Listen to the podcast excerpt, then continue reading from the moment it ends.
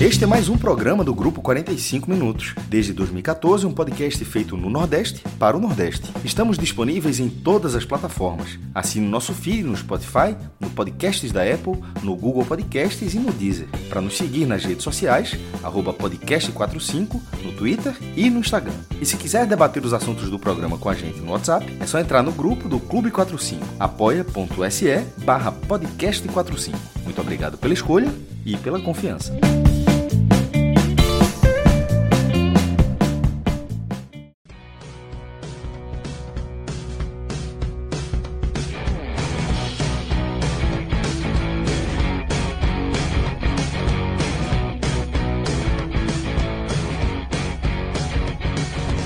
Todos bem-vindos e bem-vindas a mais um podcast 45 minutos, noite de domingo, 11 de junho de 2023. Eu sou Fred Figueiredo, estou aqui com Cássio Zirpoli e Thiago Minhoca.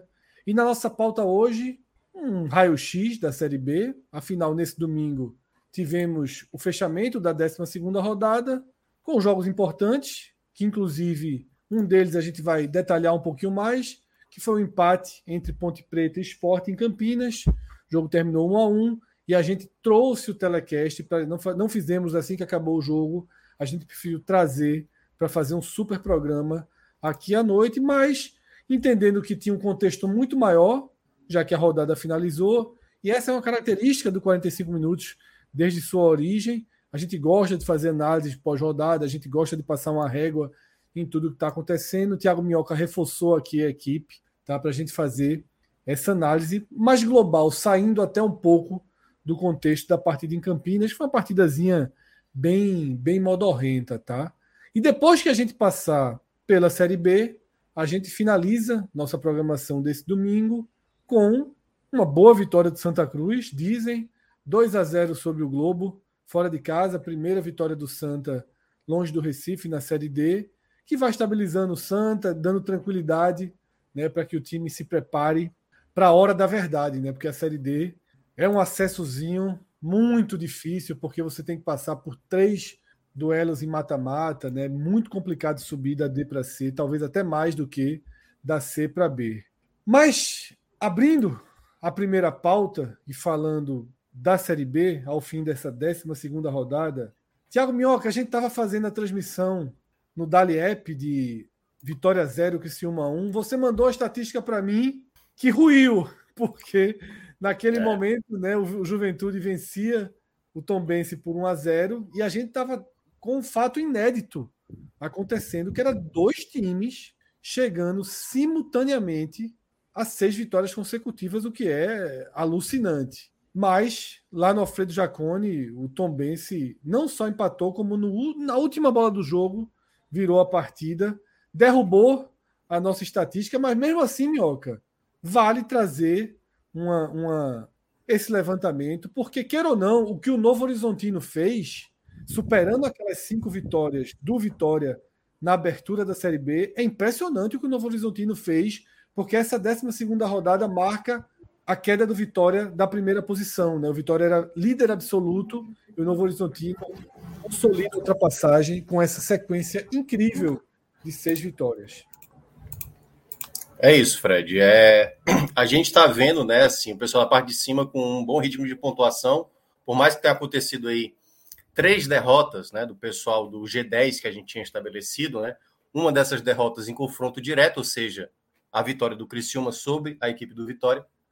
A gente teve duas derrotas, a derrota do Ceará para o CRB e a derrota, como você bem lembrou, e agora do Tombense, que foi o jogo que fechou a rodada. Então, quando tem uma sequência muito grande de vitórias, por mais que não seja, porque, por exemplo, vamos pegar o Ceará, né? O Ceará tem nos últimos oito jogos duas derrotas e seis vitórias, se eu não me engano nos últimos sete, cinco vitórias, se não me engano. Ainda é um ritmo muito alto de pontuação.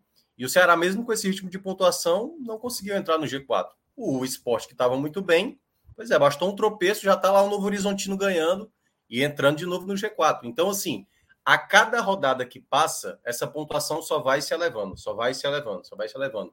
E o contexto de você ter sequência de resultados positivos faz com que, em algum momento, outras equipes também possam fazer, porque quando a gente considera as três melhores equipes né, da, da Série B, claro, de maneira antecipada e até mesmo ali no nosso na nossa re, é, no nosso realinhamento das equipes ali uh, da Série B, quando a gente tinha colocado, que é no caso o Ceará e também a equipe do Atlético Goianiense, a gente pode imaginar que durante o campeonato essas equipes possam de novo ter uma sequência, aquilo que o Vitória fez, aquilo que o próprio uh, Novo Horizontino está fazendo nesse momento, que o Juventude acabou de fazer, né? Cinco vitórias seguidas. Então, é um campeonato que está te permitindo isso. Pode ser que aí eu acho que quando tiver essa pausa né, da data FIFA, só o esporte e o Vila Nova vão jogar, pode ser que algumas coisas modifiquem. Esse tal G10 deixe de se tornar G10. Pode mudar alguém ali da parte de baixo, pode ser já, por exemplo, o, o CRB, né? De três vitórias seguidas, já passa a ser, que era um adversário, a gente citava aqui, né? O esporte, se pegasse o CRB, até umas rodas atrás, então a chance, até mesmo jogando fora de casa, poderia ser uma poss possibilidade de vitória. Agora já não mais. É um outro CRB, é um outro panorama. E aí, para trazer a estatística que eu tinha te passado lá e que, obviamente, não aconteceu, tivemos em cinco anos é, duas ou mais equipes conseguindo uma sequência de seis vitórias ou mais jogos. A primeira aconteceu em 2008, com duas equipes. O Bragantino, que teve uma sequência de seis vitórias da 21ª à 26 e o Corinthians, que teve simplesmente três dessas sequências de seis vitórias ou mais. Né? Ele teve da primeira à sexta rodada, da 19 à 24 e da 31 à 37, no caso aí, sete jogos e não seis vitórias seguidas. Então, assim, o Corinthians, que até então é registrado a maior pontuação. Em 2010, a gente teve Ponte Preta e Vila Nova, também com sequências de seis vitórias. Em 2012, foram três equipes, e olha esse detalhe: 2012 é aquele ano do São Caetano com 71 e não subiu. Criciúma, Goiás e Vitórias, três equipes que subiram, tiveram sequências de seis vitórias naquela edição. Foi o único ano que a gente teve três equipes tendo essa sequência de seis vitórias ou mais. Impressionante. É. Em 2013, a gente teve o ABC e o Palmeiras, que acabou sendo campeão naquele ano, e no último ano que aconteceu, Havaí e Náutico também tiveram sequência de seis vitórias. Não necessariamente a sequência de vitórias quer dizer que você vai estar brigando por acesso. Tem muita equipe que está na parte de baixo e consegue uma sequência de vitórias para sair ali da zona da confusão e às vezes até entra ali numa disputa. Mas quando acontece uma sequência de vitórias com, com as equipes da parte de cima, que foi esse cenário que eu citei de 2012, essa é, é onde você tem, tem que ficar de olho. Se por acaso o Vitória, é, que teve uma sequência de cinco resultados positivos, se junta com o Novo Horizontino, que teve seis resultados, o Juventude ele não teve um impacto direto lá no G4, porque ele estava na parte de baixo e com a sequência de cinco vitórias ele entrou na disputa. Mas se você colocasse uma sequência de vitórias para o Ceará, uma sequência de vitórias para o esporte, uma sequência de vitórias para o Novo Horizontino, que quase estava fazendo essa sequência, o Novo Horizontino fez quatro, perdeu e voltou a vencer. O fato de ter assim uma, uma não sequência negativa dessas equipes, Fred, determina que uma pontuação elevada ela está se construindo. Claro que agora a gente chegou na 12 rodada, é como se fosse um terço do campeonato. Hoje, no cenário de hoje, se isso se repetir nas próximas, nos, outro, nos outros dois terços do campeonato, podemos ter realmente uma pontuação mais elevada. Então, né, já citei aí os cinco anos que aconteceram essa situação, e obviamente essa derrota, essa não vitória, mas acabou se transformando em derrota, né, do Juventude, alegrou todo mundo, né, que estava disputando, com exceção, obviamente, do Juventude, que estava aí nessa, nesse embalo. Então, é um cenário que a gente vê realmente a Série B nesse momento, nessa pausa, deu para ver claramente quem, quem largou bem, quem soube aproveitar, e cada um na, na, sua medida, né? Que eu acho que é um outro ponto que a gente pode debater, que é onde cada um aproveitou, onde cada um tem um problema, né? O esporte, jogos fora de casa, o Ceará em jogos dentro de casa, o Vitória que soube aproveitar muito bem os jogos contra as equipes da parte de baixo. Ninguém conseguiu vencer mais as equipes da parte de baixo do que o Vitória, por isso que ele está muito bem posicionado. Então, cada um ali, na sua métrica, vai conseguindo ali fazer o seu desenho inicial nessa Série B. E isso, Minhoca, depois de uma rodada, como você destacou, né? Porque, ao contrário da última rodada, dessa vez a gente não teve aquela distribuição de vitórias, né? A gente teve muitos pontos perdidos dentro, dentro do bloco de cima, né? Seja em confronto direto, que isso. naturalmente aconteceria, mas você tem uma derrota do Ceará muito fora da curva, a derrota do Juventude fora da curva, e aí também o que você traz ali de sinais. talvez até mais significativo do que as derrotas de CRB, as, as, as derrotas do Ceará para o CRB e do Vitória para o Tombense, sejam Juventude para o Tombense. Do Juventude para o Tombense, sejam os empates de Botafogo e Atlético, né? Porque são dois times que demonstram não estar conseguindo seguir o ritmo Isso. de quem vai disputar disputar o G4, né? Eu acho que as sinalizações hoje tá muito mais o sinal está muito mais amarelo para Botafogo e para e para Atlético Goianiense, porque é curva de queda, porque queira ou não, Juventude vem remando para chegar até onde chegou, quase virava o sexto colocado, e o Ceará está ainda em recuperação. É claro que tem dois resultados absurdos aí nesse, no meio dessa recuperação, ele vai lá em casa e perde, é. mas ainda é um time em invisível recuperação, né, Mioca? Não, é, eu vejo todo esse contexto, cada, cada equipe tem o seu calcanhar de Aquiles e seu triunfo, né? Assim, seu, seu trunfo, aliás, para mostrar a que veio nessa competição. Quando você olha o desempenho fora de casa do Ceará, é o desempenho de uma equipe que vai brigar em cima. Quando você olha o desempenho dentro de casa, uma equipe vai brigar embaixo. O esporte, por exemplo, não conseguiu fazer em jogos fora de casa nem perto da tranquilidade que muitas vezes consegue ter dentro de casa. Raríssimas ah, vezes jogos dentro de casa deixou escapar ali o jogo do Tom Bense, que foi um jogo ali que ficou muito, né, ali no. Qual foi o último jogo que jogou em casa? Que também teve um, um contexto de que estava 2 a 0 Havaí, Havaí. Havaí também, que era Fez um jogo. um pênalti e correu um risco. É, que até Anderson já tinha chamado a atenção ali do time e tudo mais. E aí tem o outro contexto também de algumas equipes que estão sabendo lidar. Um, por exemplo, o esporte. O esporte, se eu não me engano, está cinco jogos seguidos tomando gols. Que era, não era um problema até então. E o fato de você largar atrás do resultado, como foi contra o Londrina, como foi agora contra a Ponte Preta, sempre faz você ter que pegar um adversário mais fechado, o adversário da parte de baixo joga mu mas muito mais determinado, né? Pra, porque ele olha o, o esporte, tipo, cara, um ponto aqui é valioso. No contexto da Ponte Preta hoje, era mais ainda, porque estava com um jogador a menos. Então, é, é, faz essa, essa dificuldade. O contexto do, do Juventude hoje foi o contrário, né? Ele abriu o placar, ele toma o gol logo na sequência, vai todo para o ataque para tentar fazer o 2 a 1 e acaba tomando a virada no contra-ataque. E tem equipes que estão muito equilibradas, mas sem apresentar um futebol tão vistoso. Até conseguiu fazer, por exemplo, Novo Horizontino, que é o atual líder. O Novo Horizontino não é uma equipe vistosa de acompanhar, mas é uma equipe que, que consegue fazer tudo aquilo que, é, por exemplo, tomou quatro gols no campeonato. Em, são 12 rodadas, só em três jogos, em nove partidas, o Novo Horizontino saiu sem ser vazado. Assim, é muita coisa. 12 partidas em 9 sem ser vazado, ou seja, em 9 partidas você já está pontuando. E aí você consegue, ele já vem nessa sequência de seis vitórias seguidas, você subir na classificação, porque basta fazer um gol que a defesa está segurando. O próprio uh, uh, Vila Nova, que é o próximo adversário do esporte, no outro domingo, a defesa só tomou três gols até aqui na competição. Também é um sistema defensivo que é o que a gente bate muito na tecla, né? O Ceará, por exemplo, ele joga muito bem fora, ele, ele até toma poucos gols fora de casa. Dentro de casa já foram 11 em seis jogos. Tomar 11 gols em seis jogos é muita coisa. Dentro de casa, entendeu? Dentro de casa. Então, cada um vai vai mostrando ali uma, uma, uma virtude e um defeito até aqui. E vamos ver como é que vai ser esse período, né? Por exemplo, Atlético Goianiense. Até então, eu não sei se teve nova informação, vai continuar com Alberto Valentim. Eu acho que cada vez mais vai saindo dessa disputa, como você mencionou. Botafogo de Ribeirão Preto com Adilson Batista, acho que todo mundo já sabia que não iria muito longe, né? É, Mas agora começa a entrar na realidade dele. Ô, Minhoca, e eu, eu, se eu disser que eu achei o empate do Atlético Goianiense, estava perdendo, eu achei o empate bom por conta disso. Que com o empate, Alberto é. Valentim se segurou. Se ele perde, Isso. ele tinha uma chance de dar uma, uma Principalmente pelo virava, contexto do gol finalzinho. É, fire, né? fire é. a médio prazo. É cada Fred. Ele, não, mas. Ele, Cássio, mas ele falou. Não, não, porque... não, veja só. Tô, eu tô, não, não estou criticando, não. Eu tô, isso, veja só, toda vez que eu chamo de fire, isso é um elogio, é. só para quem nunca entendeu.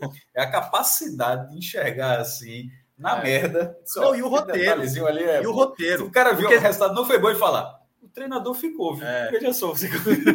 e o roteiro, o roteiro é o mais importante, porque se é o Atlético Goianiense abrindo o placar e tomando o gol no fim pesava contra ele e a demissão, obviamente, poderia acontecer. O fato de estar tá perdendo e conseguir o um empate contra o Ituano já nos minutos finais dá um contexto de tipo, não, vamos conseguir ainda fazer alguma coisa.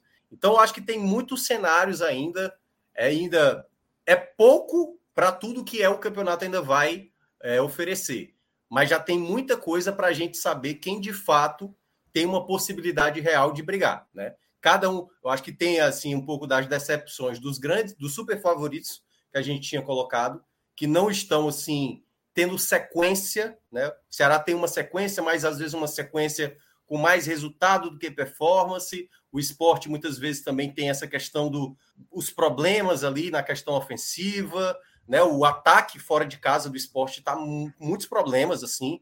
Acho que são quatro ou cinco gols marcados em, cinco, em seis jogos, ou é cinco jogos disputados, é muito pouco, né? Para um ataque que é hoje é o, é o time do Brasil com, com maior quantidade de gols e que, e que jogando fora de casa não consegue produzir. E olha que contra o Curitiba, contra o São Paulo, na Copa do Brasil, claro, contexto diferente, né? Uma partida diferente. O esporte conseguiu fazer seis gols, por exemplo.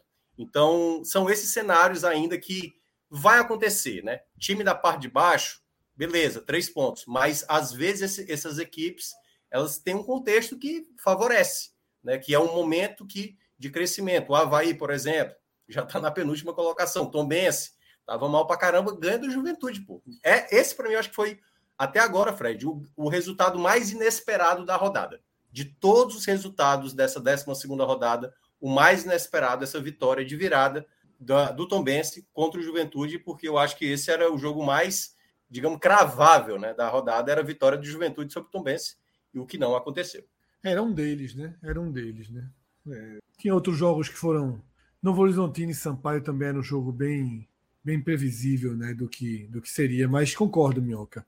Não sei, veja só, eu me assustei mais, é porque eu não acompanhei, já abri, olhando, foi, olhei no aplicativo, já estava 3x1 para o CRB, mas se tivesse sido 0-1 CRB, talvez até concordasse mais. É, não, é. Mas é porque o CRB vem de duas vitórias. O Ceará já dava margem dentro de casa. É, o Juventude sim, vem sim, de cinco sim. vitórias. Concordo, concordo, E o Tom Bense já estava tava, o quê? uns nove jogos sem, sem ganhar, né? Então, assim, essa eu acho que é a mais inesperada da rodada. Eu acho que não teve resultado mais surpreendente do que a vitória do Tom Benz.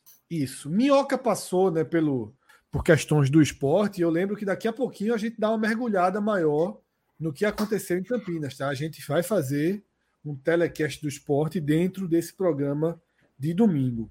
Enquanto a gente estava nesse tema de abertura, Minhoca, eu fiz aqui na caneta e no papel o que você deve, deve ter a um toque de computador, mas para não correr o risco, eu fui fazendo aqui na munheca, que é aquela velha análise, né? Porque queira ou não, a gente está nessa nesse ano de 2023, nessa largada da Série B, rodada após rodada vivendo o fantasma de 2012.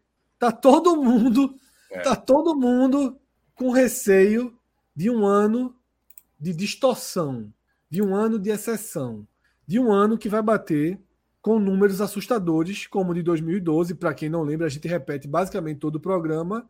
Foi o ano em que um clube, o São Caetano, ficou na quinta posição com 71 pontos, numa competição que historicamente tem subido com 63. Então é uma distorção aí de 8 pontos, né? Que o Vitória é...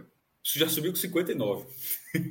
é, exatamente. O Vitória subiu para você ter ideia. Se você pegar os extremos, são 12 não, pontos de diferença. Não, é, o Vitória está nessa, nessas duas situações, porque o Vitória ele tem o menor G4 e o maior G4, porque a gente fala muito que o São Caetano ficou em quinto lugar, mas o quarto foi o Vitória, é que é, meio que descontou, Fred, porque em 2011, na penúltima rodada, o São Caetano tirou o acesso do Vitória e deu o acesso para o esporte, que foi aquela virada do São Caetano no Barradão ali, a maluquice, o Vitória perdeu o acesso ali Aí no ano seguinte, o Vitória sobe se vingando e deixa o São Caetano ali com 71 pontos. Ele passou com uma vitória a mais, ele também fez 71.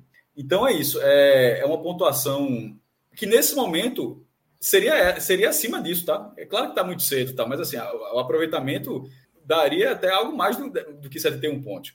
Mas a, a gente fala, vai desacelerar, mas a, eu acho que vai desacelerar. Mas a questão é que esse ano tem muita gente, ou seja, tem que desacelerar muita gente. Não tem que desacelerar um time, dois times. E aí, Cássio? A, é... a quantidade de gente que está ali significa que se alguns não desacelerarem, a pontuação do quarto lugar, a pontuação do ponto de corte do G4 será, é, se não for 2012, mas já naquele sarrafo, próximo daquilo que é algo que ninguém deseja. Todo mundo quer um pouco mais de facilidade para entrar no, no acesso. E aí, Cássio, eu fiz um levantamento aqui de 2012 até 2022, que é justamente descendo a situação para frente. Como estava o G4 nesse momento e algo muito importante, como estava o quinto colocado nesse momento. E eu vou destacar justamente o quinto colocado, porque, veja só, nesse momento a gente tem o quinto colocado com 22 pontos, tá? Mas o esporte com dois jogos a menos. Isso. Tá?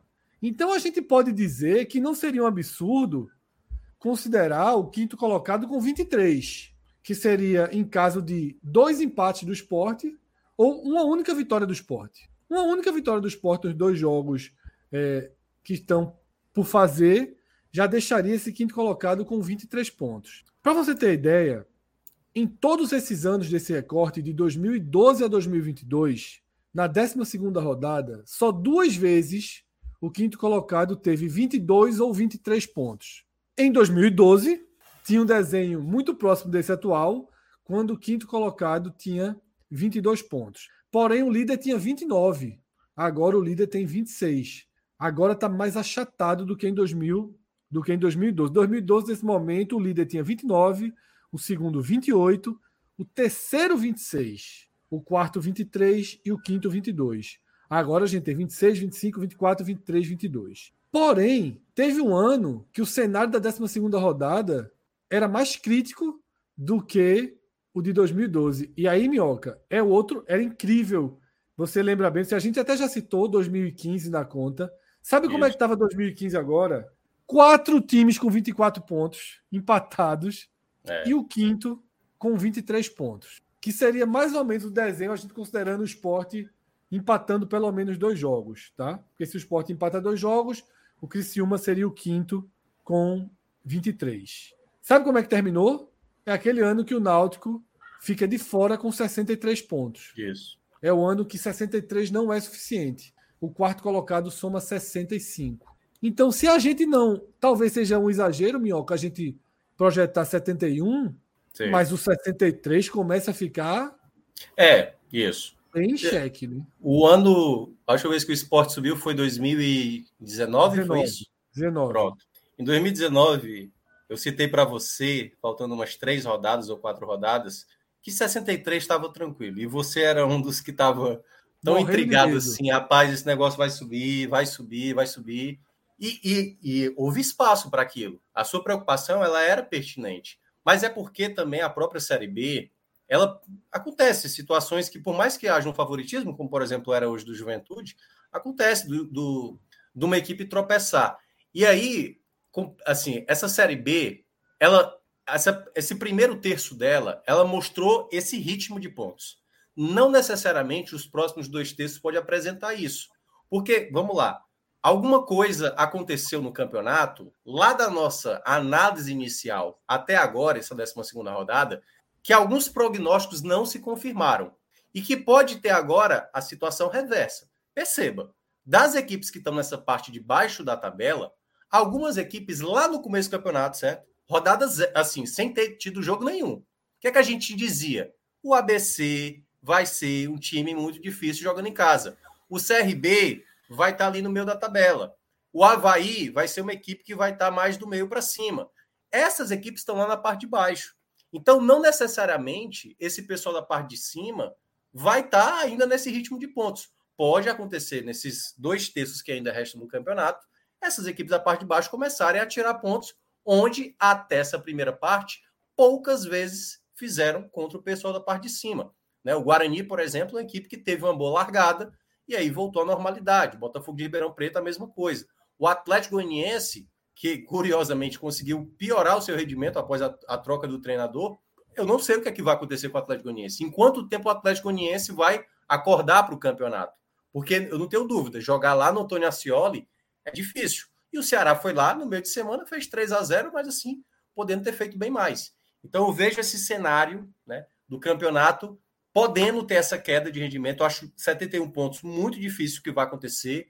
63, eu, eu acho que hoje seria o corte ali, talvez um pouco a mais, um 64, 65, um pouco a menos, 62, 61.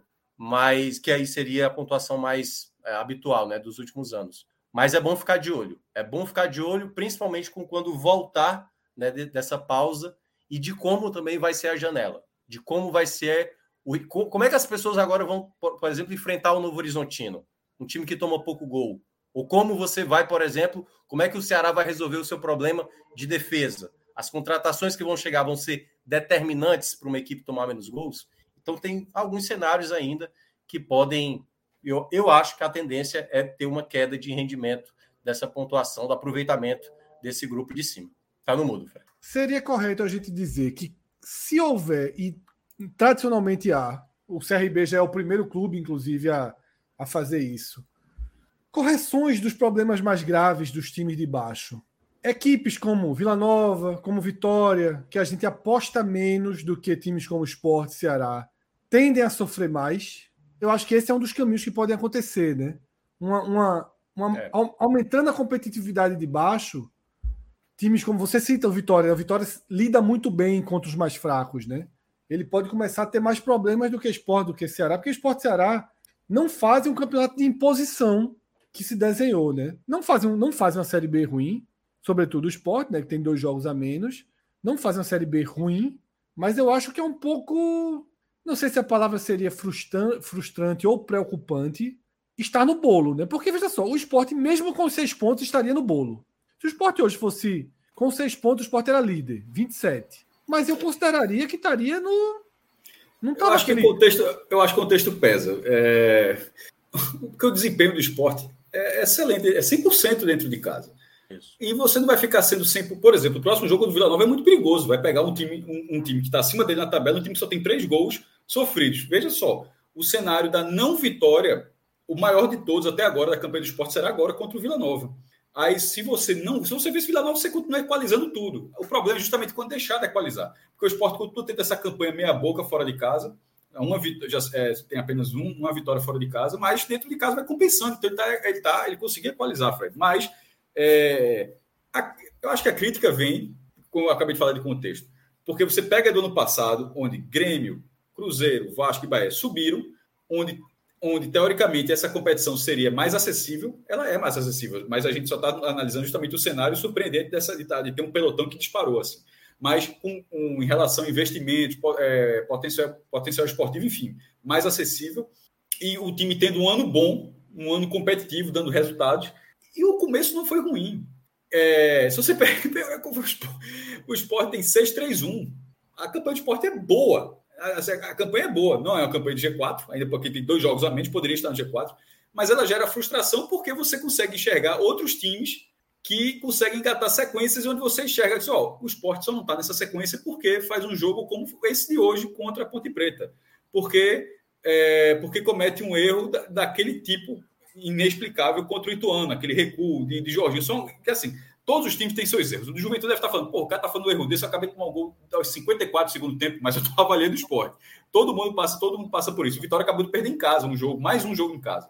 Só que no caso do esporte, na hora que ele faz esse, os resultados em casa, ele vem fazendo durante toda a temporada.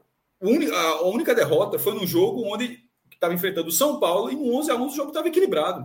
Aí perdeu, ou seja, todos os outros jogos o Sport foi muito bem dentro de casa. Foi vice-campeão contra o Ceará, mas ganhou o jogo. Se fosse na Série B, tinha vencido, tinha conquistado os três pontos naquela partida. Então, dentro de casa, o time se apresenta como se esperava. Mas fora de casa, eu acho que é o esporte que as pessoas estão cansadas de ver na Série B, onde basicamente todas as campanhas não é, nunca foi muito diferente disso. O esporte nunca foi um time.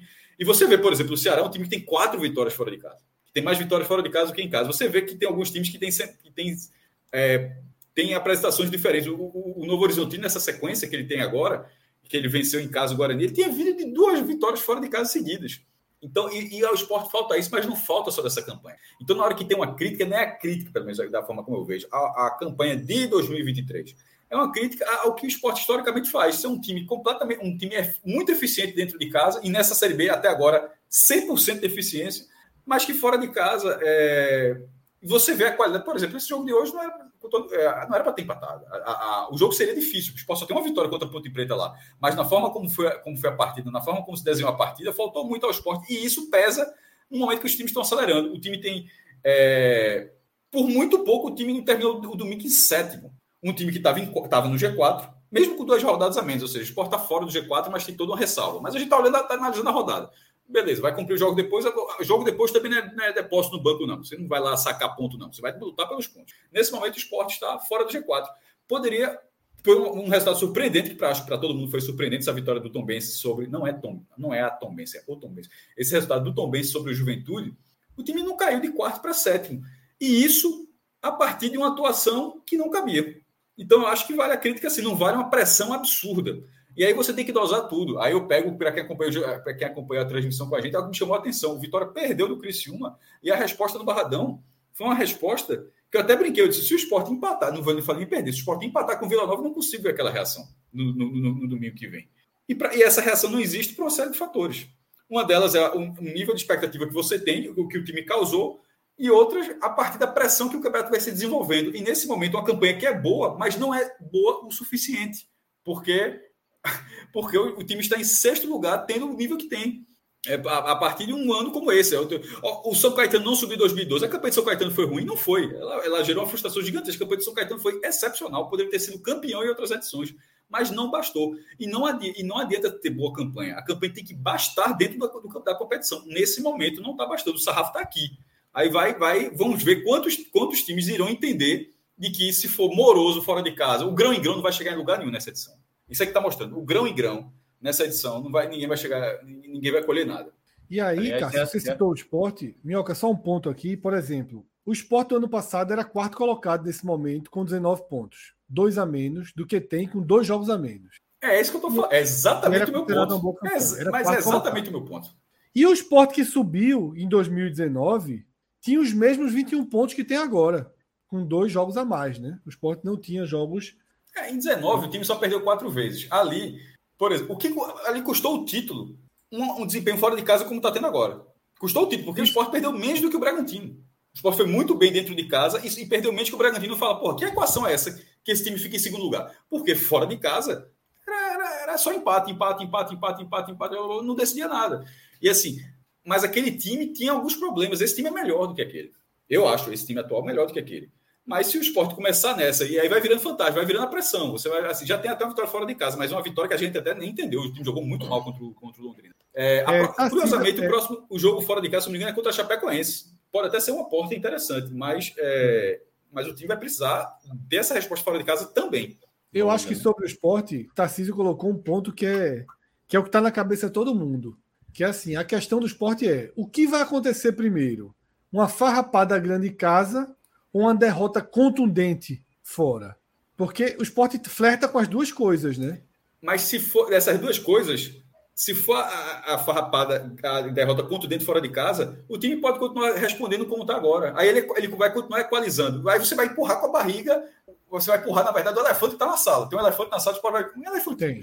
Um elefantinho na sala, o esporte vai continuar empurrando. Mas se perder em casa, aí já vira o problema, porque ele já perde. Essa sequência o, Vila Nova é, e Juventude. Ele, ele tá, o esporte está tá conseguindo é... Como é que se fala? Ele está tá completando, ele está fazendo serviço, confirmando o serviço. É. Na hora que não quebrar, na hora que, na hora que ele for quebrado, na hora que tiver o breakpoint mas, quebrar, aí vira um problema. Mas, mas, mas esse é um ponto também que, assim, tem que ter um pouco. Eu entendo essa lógica do esporte, mas, assim, nunca aconteceu de uma equipe ganhar 19 jogos em casa. Vai acontecer um tropeço. Mas e a questão tá, é essa, pô. Porque é o seguinte: é, o fato de ter empatado hoje contra a Ponte Preta, eu lembro que eu falei isso quando eu fui analisar o jogo do Fortaleza ontem com o Luca, que assim, a derrota do Fortaleza para o Mérida trouxe para essa derrota contra o Botafogo uma situação de, olha, não dá para perder esse jogo para o Botafogo, entendeu? Porque já tinha perdido para o Mérida. É a mesma coisa para o esporte agora. O esporte vai enfrentar a melhor defesa da competição, que no caso é, é, o, é o Vila Nova. Se tem uma equipe que pode tirar ponto hoje do esporte jogando como visitante, é a equipe do. Uma das equipes é o Vila Nova, entendeu? Então pode acontecer do esporte não vencer em casa, ter dificuldade, não ter tantas oportunidades assim. Aquilo que a gente falava de um esporte que sobra muitas vezes quando joga dentro de casa, contra o Vila Nova talvez seja um jogo difícil. Um adversário que se fecha muito bem, né? Claudinei é um cara que entende muito esse contexto é, de Série B. E eu acho que assim é, é compreender muitas vezes, por exemplo, o que não seria admissível é o que, por exemplo, aconteceu com o Ceará de perder para o Guarani, por exemplo, né, no começo do, do, campeonato 3 a 0 da maneira como foi. É, de quase, por exemplo, o desempenho do Ceará contra a Chapecoense, para mim, foi o mais preocupante. Mais até do que a derrota para o Novo Horizontino. Quando você perde para o Novo Horizontino por 3 a 0 claro que não é. Se o esporte passar por isso contra o próprio Vila Nova, por exemplo, vai ter muita crítica, muita crítica. Mas da maneira como o Ceará ganhou da Chapecoense o 2 a 0 para mim é muito mais preocupante. O resultado nesse ponto, ele não diz o que foi a performance dentro de campo.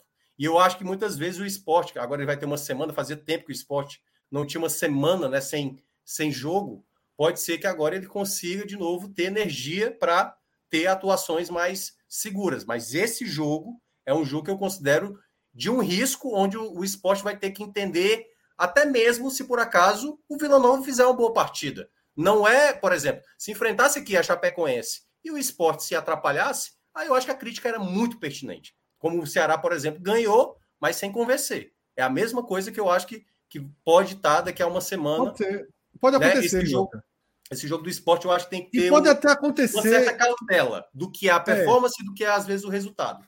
Porque eu acho que. Porque é aquela coisa. É porque o esporte entrou no G4. Ao sair do G4, já se, já se é uma cobrança. A mesma coisa do Ceará ontem. O Ceará tinha uma expectativa de entrar no G4. A partir do momento que perde o jogo em casa, já começa. Esse time não vai subir. Com o Barroca Tem não vai isso subir. também. Mas eu acho que a gente, pelo menos aqui, a gente, a gente vem falando muito de, de desempenho o desempenho. Não é, não é tanto é que a gente tanto é Sim, a performance. Tanto é, é tanto é que, que para ser bem justo, assim, para quem porque de vez em quando aparece gente que tá nunca tem acompanhado o trabalho da gente e tal. É só pegar a análise de Londrina 1, Esporte 2. O Esporte ganhou o jogo e é, é, pau, assim, a, a, a análise. Então, a análise de desempenho, aí vai para esse jogo. E detalhe que esse, e você critica muitas vezes quando você consegue enxergar a capacidade de, de, um desempenho melhor. Esse time fez uma ótima partida contra o São Paulo e já fez outras boas partidas fora de casa também. Eu sempre lembro, teve uma, uma grande partida que o Sport fez, o Sport perdeu, que, que foi o jogo contra o Ceará na Copa do Nordeste. Então, assim, eu estou falando de desempenho. O resultado ótimo foi o bom, foi o do Londrina que ganhou o jogo, mas de desempenho, o time é capaz de fazer algo mais do que algo melhor do que fez hoje contra a Ponte Preta. Aliás, disse joga bem melhor do que a forma como jogou hoje contra a Ponte Preta. E daquela forma, Londrina. Contra o próprio, mas o Londrina deu certo, bem, porque sim, o adversário sim, era muito é. fraco. Mas assim, mas contra a Ponte Preta cabia também. E aí é, foi penalizado hoje. Mas, como, como o Minhoca falou, só porque saiu do G4. Mas isso mexe, porque eu sempre achei isso. Estar sim. ou não estar no G4, estar ou não estar na zona de rebaixamento, eu digo isso há muitos anos. Eu acho que o trabalho durante a semana é diferente. Até para usar uma fala e para passar de novo para Fred, né? É, o Barroca, por exemplo, na coletiva de ontem, ele falou uma frase absurda. Ele falou a seguinte frase: não adianta nada a gente entrar no G4 se a gente não, não manter a consistência depois. Não faz sentido algum essa frase. A mesma coisa não faz sentido algum Exatamente. você ter consistência no final e esses pontos que você está perdendo agora é o que vai estar tá faltando lá na frente, entendeu? Exatamente. Então, essa fala do Barroca é absurda por completo. Todo mundo quer estar tá no G4 nesse exato momento e ter consistência mais à frente. Você não, você não pode estar, tá, ah, não, tudo bem, eu estou em quinto, sexto colocado, sétimo, o importante, é, o importante é a 38 rodada. Mas o quanto antes você conseguir, que foi o que o Fred falou hoje no Twitter, o quanto você pudesse desgarrar, conseguir fazer o que o Novo Horizontino está fazendo, o nível de confiança seu é muito maior. Até porque equipes como Ceará, o próprio esporte, que tem um fator torcida, um estádio que enche, que empurra o time, isso é um componente muito fundamental para um campeonato onde as equipes que forem enfrentar esporte, Ceará, jogando como visitante, vão sofrer, vão penar.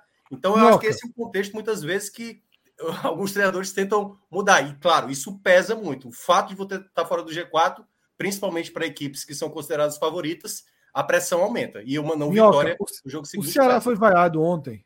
Foi vaiado. Quer dizer, quem, quem foi mais vaiado foi Danilo Barcelos, né? Danilo Barcelos foi o alvo da vez. Né? Mas é, Barroca, o Ceará foi vaiado. Foi, é, o Ceará foi vaiado. Foi vaiado, isso. Hoje a gente fazendo a transmissão, Lucas Cássio, o Vitória foi aplaudido. Isso. E acho que isso resume um pouco. Eu né? comentei isso. Se você se impõe, se você coloca margem, você tem, tem margem até porque é isso. Se o esporte ganha da ponte hoje e empata com Vila domingo, era aplauso. Era aplauso. Ia se entender o que Minhoca falou. Porra, o time do Vila tá durinho, só levou três gols, joga todo atrás. Mas, pô, o esporte ganhou do Londrina, ganhou da ponte. Quando o esporte não ganha, Lucas, aí o esporte vai se. É. Acumula, vai é. acumulando pressão para ele é isso, mesmo. É isso, né? eu, é isso, que eu, ia dizer aqui. Eu peguei o, o, o bonde andando, mas estava acompanhando antes de entrar aqui no, nos bastidores no YouTube. E é isso, assim, o esporte tem deixado com que a pressão, o fantasma da pressão fique rondando ali. Não vai, enfim, o esporte é muito forte em casa, é, aparentemente existe uma sinergia desse elenco com a torcida, mas é improvável que ganhe 19 partidas em casa. Sim, vai, seria um negócio muito fora do, do comum, fora da curva completamente. Então vai ter a hora do tropeço, a hora do, de, de, de que o, o, time não vai estar num dia bom, como foi hoje fora de casa. É, então, é, tá deixando, eu acho que tá deixando é, muito essa, essa, esse fantasma ficar sobrevoando. Tá, tá parecendo esporte de Série A do Campeonato Brasileiro, que chega lá fora, faz o joguinho enrolado, joguinho sonolento, joguinho, aí beleza, ganhou do Londrina, mas, pô, você pega os outros jogos aí, são jogos, até o do Londrina ganhou daquele jeito. O mas assim, hoje, não teve Exatamente, diferença. exatamente. Então, é, para uma Série B, o nível de, de atuação fora de casa tem que ser maior. Para uma Série A, a gente está acostumado a isso. A gente está acostumado a isso. A gente, de fato, é metade para baixo. Quando tem uma coisa fora do comum, briga ali em cima, belisca ali em cima. Mas, até em 2015, quando o esporte foi fez aquela puta campanha lá que terminou em sexto, fora de casa não era um, um bom desempenho. Não era um bom desempenho. Era um desempenho de médio para ruim. E é o que tá acontecendo, é o que parece que está acontecendo na Série B, pelo desempenho. São poucos jogos ainda, é verdade, mas o desempenho desses poucos jogos é muito ruim fora de casa. E isso é preocupante. Isso é preocupante. É um time que tem que se impor fora de casa também. Ô, Lucas, oh, na, só, só... na CNTP, né, nas condições normais de temperatura e pressão, eu estaria aqui com a postura muito tranquila e com a visão muito positiva em relação ao que o esporte está fazendo. Tá? Como foi em 2019. Por exemplo, o esporte hoje jogou muito mal. A Ponte Preta teve um expulso, o que deixou o jogo na mão do esporte. O esporte teve o quê? Uma chance, duas forçando a barra de, de, de, conseguir a vitória. Uma grande chance foi aquela cabeçada de Juba. É o único gol perdido. É o único gol perdido na, no segundo, no segundo tempo. Né? Já aos 50 minutos. Isso. É, eu estaria eu estaria tranquilo. O que acontece? É jogo fora, o empate é bom. Eu estaria com muito mais. Muito mais sendo muito mais fire da campanha. E eu, eu, eu te digo, não é pela excelente pontuação dos adversários. Porque eu realmente não acho que, pelo que eu estou vendo de futebol, que o Vitória, que o Vila Nova, que o Mirassol, eles consigam manter esse ritmo. O Novo Horizontino eu acho um bom time. Eu acho que o Ceará vai se aproximar, tá? o Juventude vai se aproximar, mas eu acho que vai ter uma baixa natural. O que realmente me incomoda é porque a gente já viu esse time do esporte jogar Quantas vezes esse ano? 40 e muitas. Né? O esporte joga todo dia. E, e usa os titulares quase sempre. Acho que a gente já viu esses titulares em campo mais de 40 vezes esse ano. Já vimos partidas, já vimos oscilações também. Agora, o que me incomoda é porque eu acho que era totalmente factível que a gente vivesse em 2023 algo como o Corinthians quando subiu, o Fortaleza quando subiu, eu, eu ia citar, na verdade, eu, eu ia citar o Corinthians, não. Eu ia citar Portuguesa é. e Fortaleza. Que, assim, que Corinthians é Corinthians. Acho que também é a Portuguesa também não, porque a Portuguesa fez um campeonato de. É porque o Fortaleza. Não, não, ele... não, não, não, mas eu não. O Fortaleza eu quis falar, não foi não. Eu quis falar, eu eu quis falar assim, um, um, um, time que, tipo, que.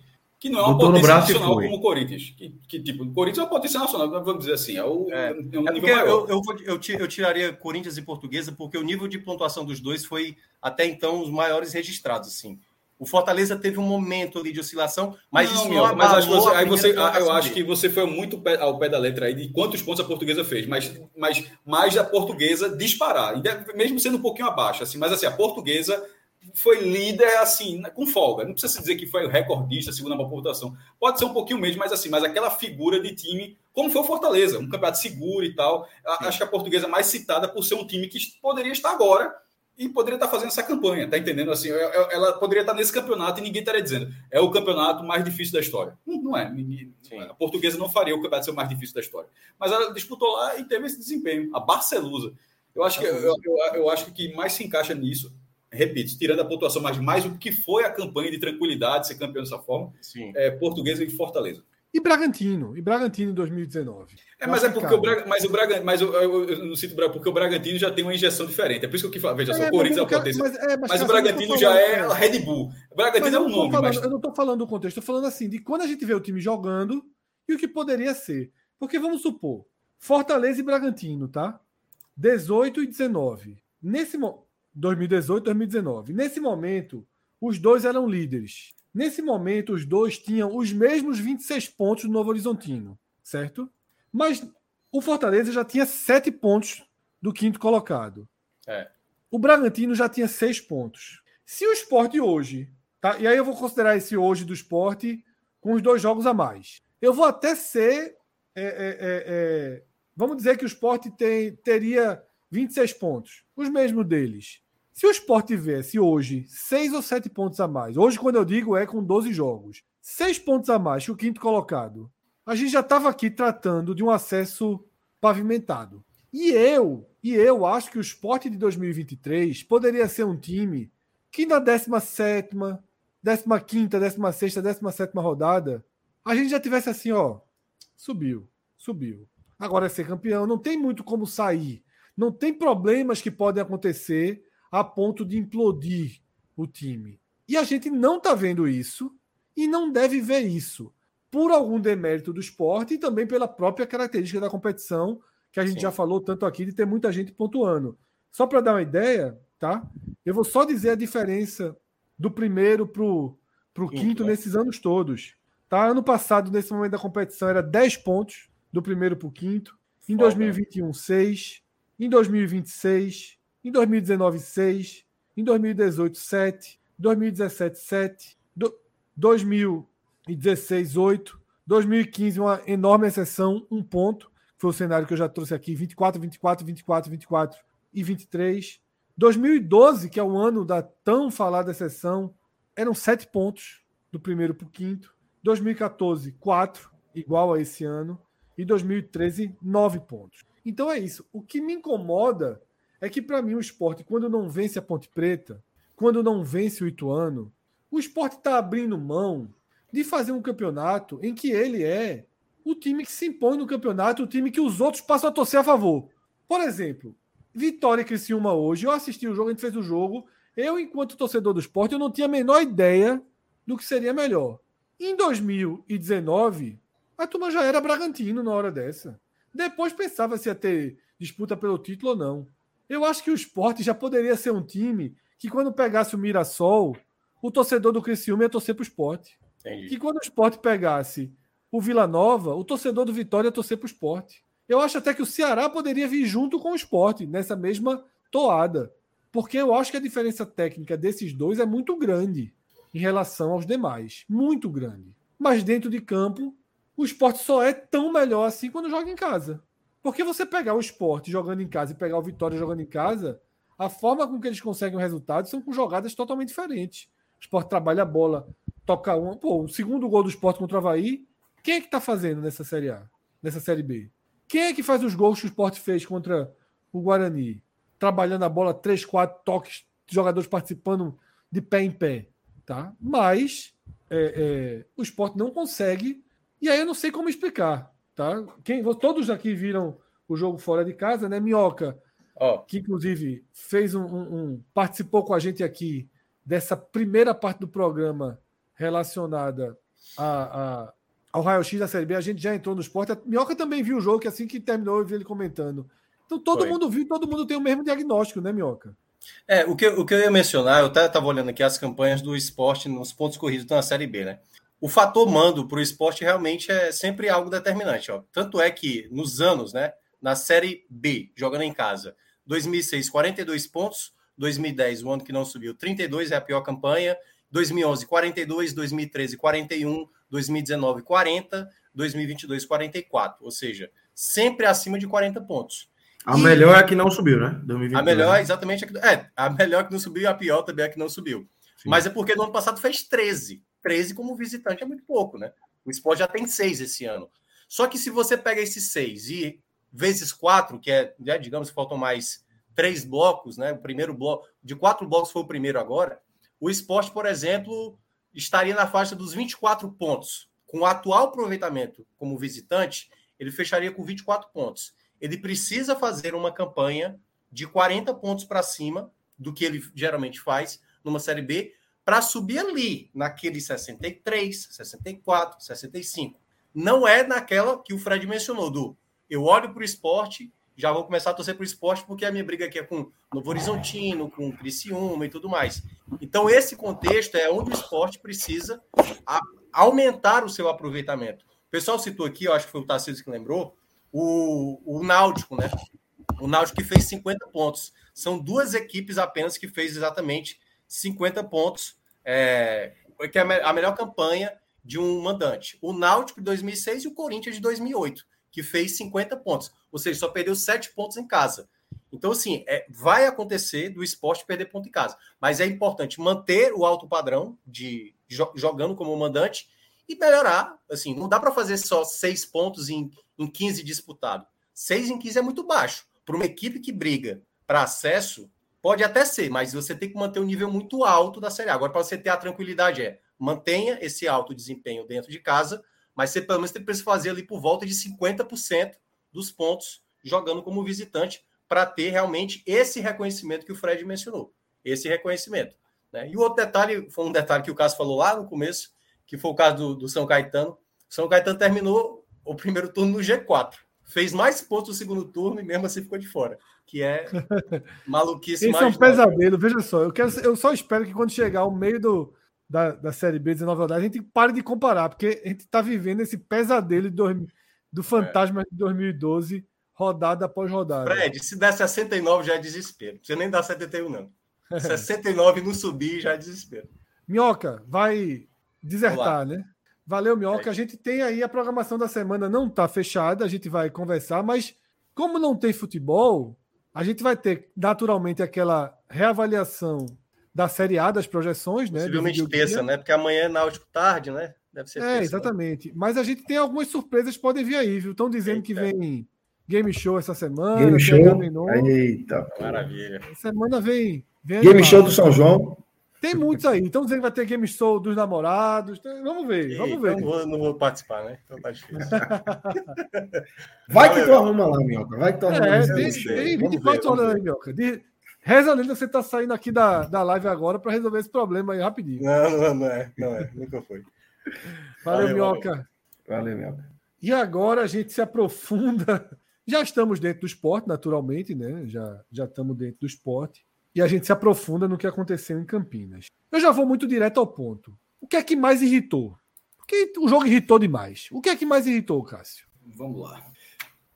Abre a listinha, abre a listinha. Acordar de 11 da manhã sabendo que não vem ponto. É foda. Cara. nunca ganhou. Ponto, pontinho veio, pontinho não, veio. pô, três pontos. Desculpa não ter falado no plural. Três, três pontos. pontos. Sport nunca ganhou. Sport nunca ganhou. Na Série A é ponto. Na Série B, o cara. Na Série A, o cara acorda pelo ponto.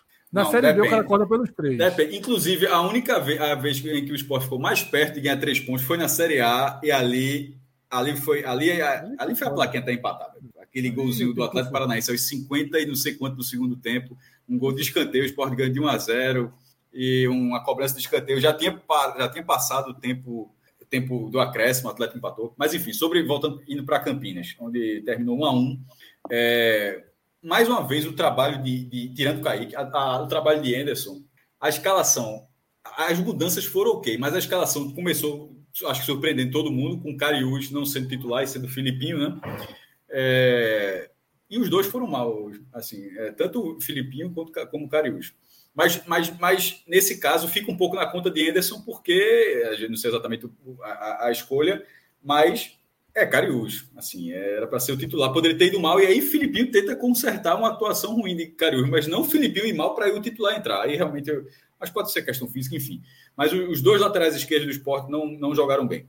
É, depois, as, as, tentativas de correção que Anderson tentou fazer no time, eu acho que elas, as, as modificações foram corretas, até a entrada de Kaique, é, tirando essa, claro, foram corretas mas o time passou muito longe. Assim, eu até já dar o dado exato aqui que eu tinha me chamou a atenção. É, o primeiro tempo, a expulsão de Fábio Sanches ela acontece aos 49 minutos do primeiro tempo. Achei rigorosa, concordei até com a transmissão. Muita gente do esporte achou, pô, os caras estão falando isso. Eu, eu achei rigorosa, acho que o amarelo estava. Não, não, não, teve isso aqui, teve o braço eu... solto lá. Veja só, A, a... Discordo logo, Fred, discordo. Não, eu acho que eu não, eu não expulsaria, não, mas eu acho que eu teve. Expulsaria. Não, veja só, eu não, eu não, eu não estou não, eu não, não tô falando como erro determinante, não. Eu estou falando que se eu fosse o VAR ou se eu fosse o árbitro, eu sei, se fosse o VAR, não recomendaria, e se eu fosse o árbitro, depois de olhar a cabine, não expulsaria. Só, só, só para não ficar longe, sabe por que eu expulsaria? Porque eu acho que tem uma câmera, que é uma câmera que está praticamente dentro da pequena área ali. Para mim fica muito claro que ele olha para a cara de Ronaldo isso. E ele faz com raiva. Ele faz com raiva. Tenta dar o primeiro. Então, tá, não, é uma coisa, aqui, não é uma coisa de é jogo. Não, não foi um lance de jogo. Ele, ele olha para a cara de Ronaldo. Acho que o Ronaldo devia estar tá provocando ali, apertando, chutando embaixo. Enfim, não deu para ver. Mas ele olha para a cara de Ronaldo e faz isso. Não dá. E depois ele faz o segundo e solta Exatamente, ele dá duas cotoveladas. Ele, ele Pronto, não, mas enfim, dá 2x1. Um, mas, é, mas é... Só para terminar, cara, se a cotovelada não pegou, por isso eu em casa, eu não tive, eu enquanto torcedor, não fiz assim. Eu não tive nenhuma, nenhum ímpeto de dizer expulsa. Eu não tive. Eu achei que amarelo estava de ótimo tamanho. Porém, o replay mostra que ele tenta dar. É, mas essa, essa, essa é a minha visão. Eu, um, é, a Ponte Preta, Ponte Preta não foi roubada, mas assim, se, se, se termina aquele, continua o 11 a 11 ali, eu nem ia ficar, pô, passou batido lá. Eu já vi outros lances onde a galera pode ter expulsado, o esporte é, foi prejudicado em outros momentos, o time teve um jogador expulso. Mas nesse caso achei rigoroso o amarelo, que agora pode, né? Pode dar o amarelo. É, eu acho que, para mim, seria suficiente. E o esporte empata, acho que 15 segundos depois. Recomeça o jogo, vai na área e empata. Veja só, até os 49 minutos era uma atuação ruim, onde seria o esporro, que a gente imagina que tenha existido, lá do Estádio do Café, daquela atuação lá contra o Londrina, e o esporte voltou mais seguro, continuou jogando mal, mas não dava para ser tão mal como tinha sido no primeiro tempo daquele jogo lá em Londrina. Voltou menos pior no segundo tempo e acabou eventualmente vencendo o jogo. Eu, imagine, eu já estava imaginando que seria algo desse tipo. Mas aí o cenário ele se reverte de uma forma. Pô, do, do, o jogo estava aos 49, acabaria aos 50. Nesse tempinho, teve uma expulsão da Ponte Preta e, um, e o gol de empate do esporte. Mas ainda assim foi a entrevista de Juba, inclusive, que ele deu entrevista no, no, no Premier, do Sport TV, né? Sport TV barra Premier, de, dizendo que a, a, reconhecendo a má atuação e de que, a, enfim, o, o time ouviu para tentar melhorar no segundo tempo, porque o time estava com estava jogando mal. Só que o esporte aí, aí volta para o segundo tempo, seria de uma posse de bola é, no primeiro tempo, tinha sido de 51%, 51% para o esporte, 49% para a Ponte Preta. Isso é empate. Ou seja, você tem a bola, perde a bola, o time é quase a mesma coisa. No segundo tempo, foi 79%. Renan não fez uma defesa.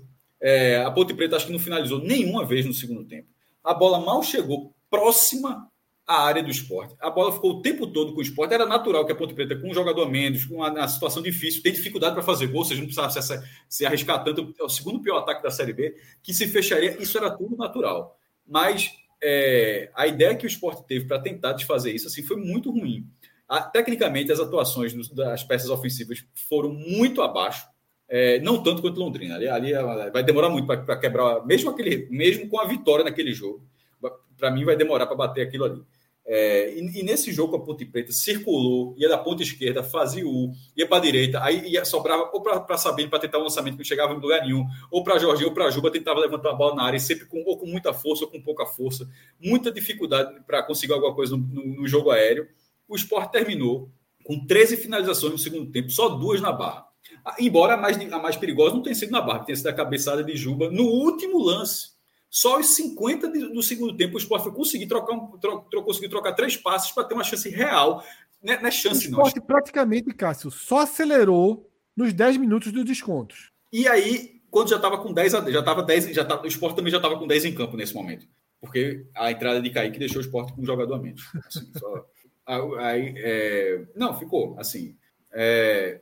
vou abrir logo esse parênteses aqui. Assim, é um jogador de é um jogador de grupo, um dos capitães do time no vestiário e tal. Mas assim, a análise da gente é sobre o que desempenha dentro do campo. Assim, falar ah, o comportamento, ainda bem que o comportamento dele é exemplar, que, é, que só, só faltava desempenhar de campo dessa forma e ter um comportamento ruim. Acho que já teria sido dispensado. Eu acho que ele faz parte do, do elenco há tanto tempo pelo salário e por ser ter, ter um comportamento exemplar.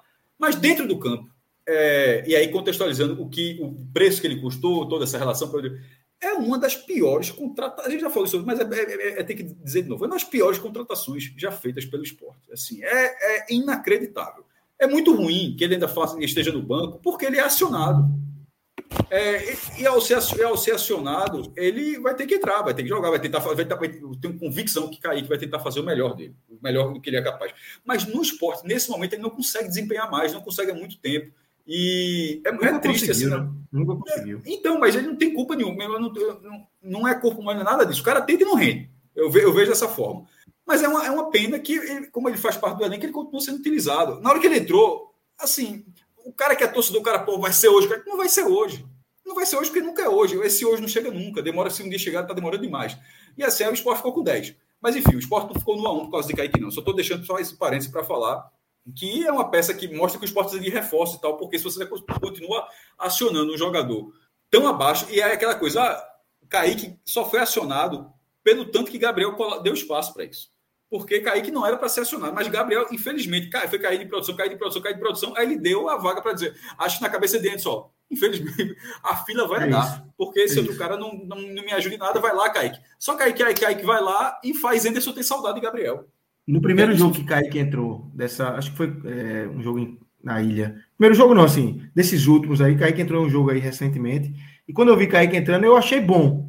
Porque eu disse, eu achei bom, eu simplesmente porque eu acho que Anderson largou o Gabriel. Então vai ficar nessa trocação em Gabriel e Kaique até a chegada, eles vão contratar alguém. Mas aí tá na hora de é... pensar outra coisa, porque esse, veja só. Não, e, na, e outra, e, e o velho escolha morre. Na dívida eu prefiro o Gabriel. Aí para não, ter, não ter muro. Nesse momento, na Gabriel dividida. entrou bem recentemente. Bem assim. Não, na, veja só, eu já vi fazer alguma coisa. Veja só, eu já vi fazer alguma coisa. Gabriel já vi fazer alguma coisa. Kaique no esporte. Jogar fora é, o título é muito... da Copa do Nordeste, mas é, veja só, eu prefiro, quando eu vi Kaique hoje, eu gostei. Eu preferi ele a Gabriel hoje. Mas aí, de fato, a não participação dele. Mas você gostou de uma imaginação, ele, porque isso, ele não joga isso. nada para que você goste. Quando isso, você gostou, o que você gostou foi o seguinte: não será Gabriel. Você exatamente, não gostou por, exatamente, é, perfeito, você não perfeito. gostou porque Kaique é jogou um minutinho lá e ajudou. Não. Perfeito. Tipo, não. E aí, cara, para mim no próximo é Gabriel. Aí, como? Na agora, para mim, na próxima é Gabriel. Não, a fila já andou de novo. A, a, é. a fila é mínima. É assim, ó, tá aqui só tem dois caras. O cara passou e foi para trás. A fila já andou de novo. É Gabriel na próxima. Assim, a atuação do Kaique é nulo. Mas, enfim, a participação dele no empate é muito pequena. Só estou dizendo que ele jogou 20 minutos também. Não tô, eu estou analisando um cara que teve 20 minutos em campo e, assim, você não consegue puxar um lance não briga pela bola, assim, é muito mal. É, Love foi mal. Jorge só foi dar uma assistência no nível que ele consegue fazer. É um jogador bem constante, né? ele vai mal, tá, é bem, tá sendo bem regular, bem mal, bem mal, bem mal, tá muito irregular. Muito. No último lance do jogo, mas ele deu a bola, ele deu o gol para Juba ali e Juba, e Juba acabou cabeceando por cima, mas a trisca na trave, ainda ela deu uma quicada na trave ainda. É, os dois laterais foram mal, porque os da, ah, eu citei os dois da esquerda, porque foi, jogaram dois laterais esquerdos, mas também aconteceu isso na direita, tá? E é a mesma coisa. O Sport usou quatro laterais hoje, nenhum jogou bem. Perfeito. perfeito. nenhum lateral do Sport usou quatro, quatro laterais, nenhum lateral Ele só fez tudo o que podia hoje, diga-se de passagem. Mas técnica, veja só, esse, veja só, eu acho que ele errou na escalação de Filipinho. Mas ok, mas também não, é, não era um erro Kaique, não é um erro nível E na Kaique, não escalação de Fábio. Mas, mas eu sempre a gente usa muito ou morre, né? Na escalação de Fábio também, mas eu acho que a de Cariús é mais inquestionável, tá? Assim, Cariús é titular. Assim, Cariús, Deve ter acontecido alguma coisa. É, aí, é, isso, é isso que eu ia terminar a frase exatamente dizendo isso. Na hora que Cariús não é titular, eu imagino que acontecido alguma coisa, porque simples, ser simplesmente a opção olhar ponto e preto, ó, hoje é melhor começar com o Filipinho, acho que não, não cabia muito. Era Cariús ponto final. Se Cariús eventualmente jogasse mal como jogou, aí você troca. Mas de saída, não. disposição, a dor de é. Tem tanta coisa no futebol que a gente não sabe, isso. uma sofreu um tossezinho. Mas eu, tô, eu, mas eu fiz, já resolvi, não vou nem falar, já resolvi umas é, três vezes esse ponto. E a de Fábio, sim, é, é um jogador que está. Que, tá, que, que a gente fala muito da fila, né? É um jogador cuja fila está batendo ali para bater na porta para dizer, ó, a vaga. Pulou a fila já. Só falta ele dizer, só, é, é porque vai, nenhum jogador vai falar isso, mas, professor, acho que essa vaga é minha, não sei assim. É, mas, enfim, tecnicamente, quando a atuação é tão abaixo assim, é muito difícil vencer, porque você tem o controle da bola, como o esporte teve contra a Ponte Preta um adversário que estava muito pressionado, com um a menos, jogando mal, até, até a própria atmosfera do Moisés do Caré já foi muito pior do que a de hoje. Gustavo até, até, tava, estava até morno hoje, pelo menos parecia assim na transmissão. Só que o esporte foi o maior banho-maria assim, dos últimos tempos. O esporte, o esporte jogou é, em determinado momento, assim, então eu estava vendo, até para encerrar essa minha parte aqui, eu disse, porra, estava parecendo aquele Vila Nova Esporte da 38 rodada. Tipo, não estava valendo nada. Assim, tem hora que eu olhei assim, porra, bicho, é, ou os caras acham que vão ganhar qualquer lugar, ou então realmente hoje é um amistoso. Assim. parecia, parecia fim de feira hoje. Foi uma atuação é um, que não, é que não era o que cabia. É. Era um jogo vencível. Pontuou, beleza. Mas eu, é, é, é, sempre válido pontuar fora de casa. Isso vai ser muito importante a longo prazo. Ficando no G4 para mim é o que importa. Se for campeão, ótimo, mas se for o que, vai, que importa é o G4.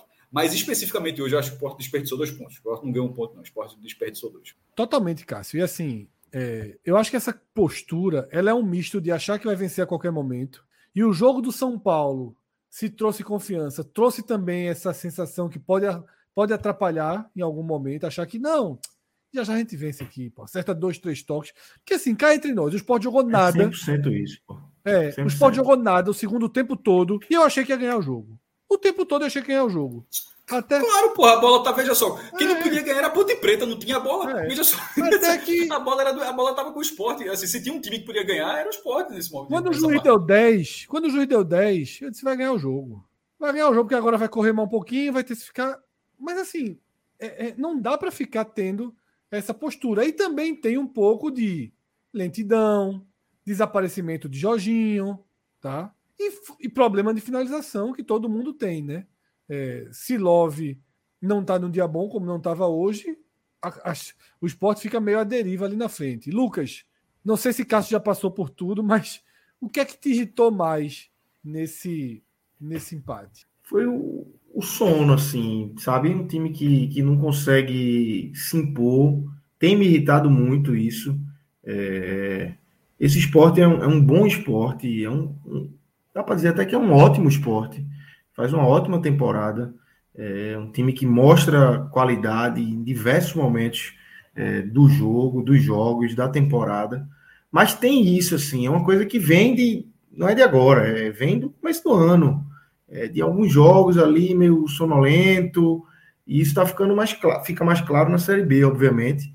É, são adversários mais duros. É, então, contra o Londrina, ganhou ali na camisa, no aperto, mas não vai ser sempre assim. Não vai ser sempre assim. E é, foi um jogo muito igual. Você, é um déjà vu.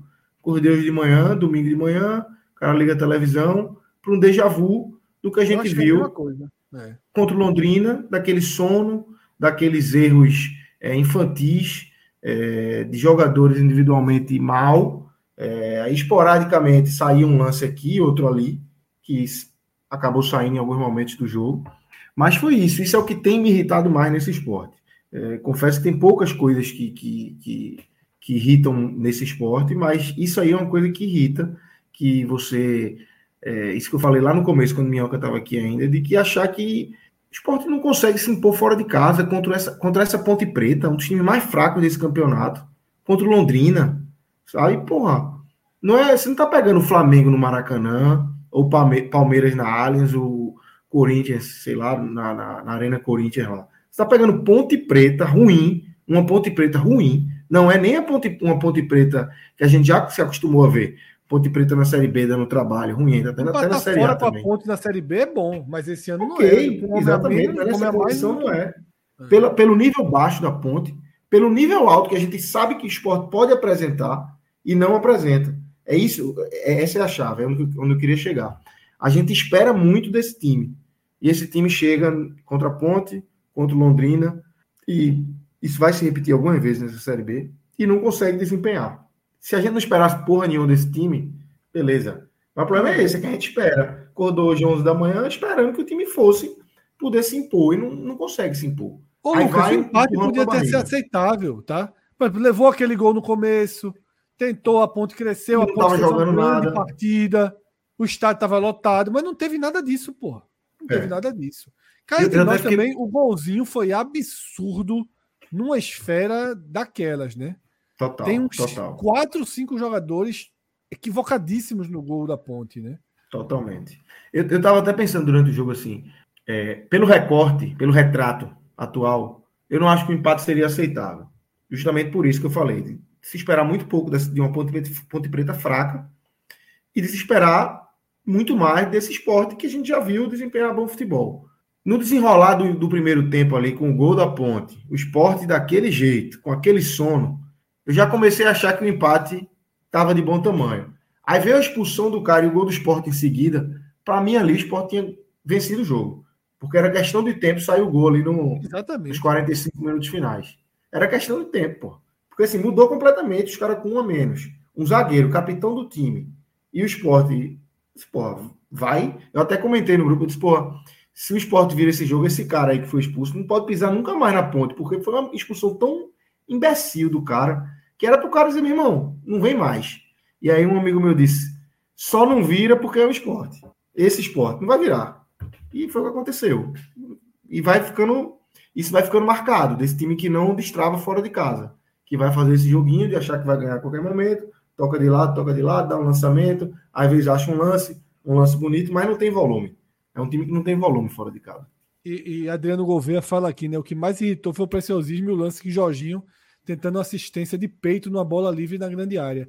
E de fato é um exemplo, porque o esporte cria pouco, aí quando cria, é uma frescura para finalizar a bola, sabe? Muitas escolhas erradas. Como eu falei mais cedo, eu acho que Anderson acertou todas as substituições. Se escalou certo ou não é outra questão, mas acertou todas. Agora todo mundo entrou mal. Todo mundo entrou mal. Edinho entrou fazendo o básico do básico, pegando toda a bola e cruzando, pegando toda a bola e cruzando, tá? Cariús entrou, que para mim foi todo mundo, todo mundo achou ruim que Filipinho tivesse começado. E Cariús talvez seja o pior em campo. Quer dizer, Eduardo é o pior disparado, Eduardo, a gente vai escolher já Eduardo. já, mas Cariús foi muito mal, destruiu todo o ímpeto ali do começo do segundo tempo, foi Cariús que errou as jogadas. Teve uma bola absurda também, que é, talvez tenha sido a segunda maior chance de gol do esporte. A primeira é a de Juba, mas teve uma bola que foi, acho que o próprio Jorginho deu a Cariús. Cariús saiu Cariús e Love, os dois na cara do goleiro, e Cariús cruzou para o lado a bola com força. Não teve replay essa jogada, inclusive, né? Porque aconteceu uma falta logo depois e, e, e uma falta perigosa, que é aquela que Edinho bate e o goleiro pega. E, e, essa jogada ficou um pouquinho despercebida, mas foram dois caras do esporte na cara do goleiro e Cariús deu um passe para o nada, né? Então, uma atuação muito ruim. Antes da gente ir para os destaques, eu queria trazer de novo uma questão que a gente passou aqui, que é Fábio, tá? É titular absoluto, né? Só falta Anderson escolher no lugar de quem, né? Total, pô. Tem nem, não tem nem para onde. Fábio tem, tem mostrado é, futebol de jogador grande. Melhor em campo. Melhor, melhor em campo. Blog, melhor, em campo. melhor em campo. Sem nenhuma dúvida. Quando ele entra, já muda. Eu, eu tava vendo o jogo pensando nisso. Não tem ninguém para escolher como melhor em campo. Fábio foi. Sim. É. É. Então vamos lá, já que entramos nos destaques. Dessa forma, todo mundo coloca Fábio como melhor em campo, porque assim, eu vendo o jogo, eu não conseguia Sim. citar um melhor em campo. Eu disse, eu vou chegar no Teller e vou dizer que não teve melhor em campo. Depois você pensa assim, ah, Fábio, Thierry, talvez, né? Juba errou 80% do que tentou, mas queira ou não, fez o gol, teve outra bola, se esforçou ali, mas ao mesmo tempo errou demais. Mas seria Juba, mesmo com tanto erro, pela, por pelo menos está jogando o jogo, né? está disputando as bolas decisivas. Mas vamos lá, Lucas, Fábio e mais alguém? Só Fábio? Como é que você escolhe os melhores? Fábio, eu acho que Juba. Não gostei de Sabino e Thierry hoje. É... Sabino, principalmente, teve alguns lances ali bem ruins. Ele, eu acho até ele começa a jogar. É um lance de alto risco, é o único lance de alto risco. risco alto risco. Alto Levou risco. amarelo. E, e de Thierry tem um outro lance no começo do jogo, que ele também se estabana, cai no chão. É uma chegada da Ponte Preta, bem no comecinho da, da partida. É. Acho que não foi, um, não foi um jogo no nível dos dois, então para mim não entrariam. É, Love mal, é, Jorginho também apagado. Para mim, de verdade, é só Fábio e Juba. Fábio, Fábio assim, com convicção. Fábio com convicção. Fábio, para mim, desde que entrou, ainda no final do primeiro tempo, assim que ele entrou, o esporte já melhorou. melhorou. O esporte já teve uma chegada. Ele, ele Fábio, ele, ele ajuda na dele, que é atrás, ele tem ajudado na construção. No, no gol de Juba, quem estava lá para finalizar era ele. O cruzamento era para ele. Era ele que estava ali, e o cara corta e a bola sobra para Juba. Em outros lances também ele chega na área. Então, assim, é um jogador que, para mim, tem se mostrado muito completo dentro desse contexto do esporte. E não tem nenhuma dúvida, nenhuma justificativa. Eu posso sentar com o Anderson. Anderson pode passar duas horas falando por que não coloca Fábio, porque eu não vou sair convencido. Tenho certeza que eu não vou sair convencido. Não há nada que justifique Fábio não ser titular do esporte. Já a liderança, ah, é, a experiência. Não, velho. Tem que jogar quem está jogando bola. Tem que ser titular quem tá jogando bola, e é Fábio. E eu acho É que hoje é Fábio. no lugar de Fabinho mesmo, viu? Pode ser, pode ser, pode ser. Mas para mim é Fábio com convicção e Juba ali também. Mas eu achei Juba ok, teve lances aqui ok ali. É. É nada absurdo também, mas dá para colocar gol, nesse, nesse fez o gol, ali. É, teve a bola do segundo gol. gol, né? Eu Mas- coloquei só Fábio. Eu achei o Juba poderia ter entrado, mas assim, é, fez o gol, mas na hora que ele perdeu o gol, acho que é um gol perdido, tá? Ele aparece Muito bem, então, mas é um gol perdido, perdido. Mas, mas é, acaba pesando contra, então. É, eu coloquei só, só, só Fábio. Assim, tem partidas decentes, a partida de Juba foi decente. É, mas boa não. Os piores. Aí tem muita gente, tá? Aí tem. Tem Eduardo muita gente, mas eu acho que Eduardo é, Eduardo tá em primeiro. puxa também. fila. Puxa é fila acima, né? com sobra, É com sobra, inclusive. É. Porque Eduardo. todo mundo. Teve muita gente ruim. Eduardo foi muito, muito, muito ruim. Eduardo, dos erros no gol, muita gente errou naquele gol. Dos erros no gol, o maior é do Eduardo, Sim. que não enxerga que o cara tá atrás dele. Acho ele é sim, surpreendido. Ele é surpreendido com o jogador que ele deveria estar marcando. Ele faz uma falta perigosíssima dentro da área. E ele dá uma abraçada no Quase rosto do cara numa bola de jogada do esporte, quando o esporte tinha tido um expulso por esse motivo. Isso, podia ter sido expulso. Se ali. não é jogo de VAR, tinha uma chancezinha do árbitro meter o vermelho ali e se embora e compensar. É. É. Mas para mim, Eduardo. é, Eduardo muito acima. Agora, Muito. a lista que vem depois. Para mim, Cariús, horroroso. Horroroso. Depois de duas boas partidas, foi muito mal. Para mim, Fabinho, até se machucar, muito mal. Muito. Tanto que a, pri- a primeira melhor é essa. Acho que Ronaldo fez um primeiro tempo horroroso. É um dos culpados do gol também. Perde a bola, ele Filipinho naquele toque, volta numa lentidão absurda. Tá? Então Ronaldo faz o primeiro tempo, mas melhorou no segundo. Ele teve uma melhora no segundo. Jorginho sumido o tempo todo, Fabrício sumido, é, Edinho fazendo beabá e Love mal também hoje. Mal. Love mal também hoje. Mas eu ficaria para escolher três: Eduardo, Cariús e Fabinho. Para mim são os três piores. Eduardo, Eduardo, sem tá, dúvidas. Bem na frente, bem na frente. É, Fabinho e Jorginho. Acho que é Eduardo, Fabinho e Jorginho. Cariús eu achei muito mal também, é, de fato. Para mim, veja, para mim é só só Fábio bem e Juba se salva, o resto to- É. todo mundo foi mal. Mas para fazer o pódio aqui, eu, eu coloco é, Fabinho e Jorginho. Eu citei Eduardo, Wagner Love muito mal. O aniversário completou 39 anos, mas muito mal. Deu, deu muito pouco do lance na frente. Kaique, pelo registro, já falei aqui. Não, jogou 20 minutos, já, já não é café com leite. Com 20 minutos já dá para entrar. Jogou mal também. Mas aí tem Cariús, Fabinho. Veja só, quando você começa, você enche uma mão de nomes, é porque estava difícil, né?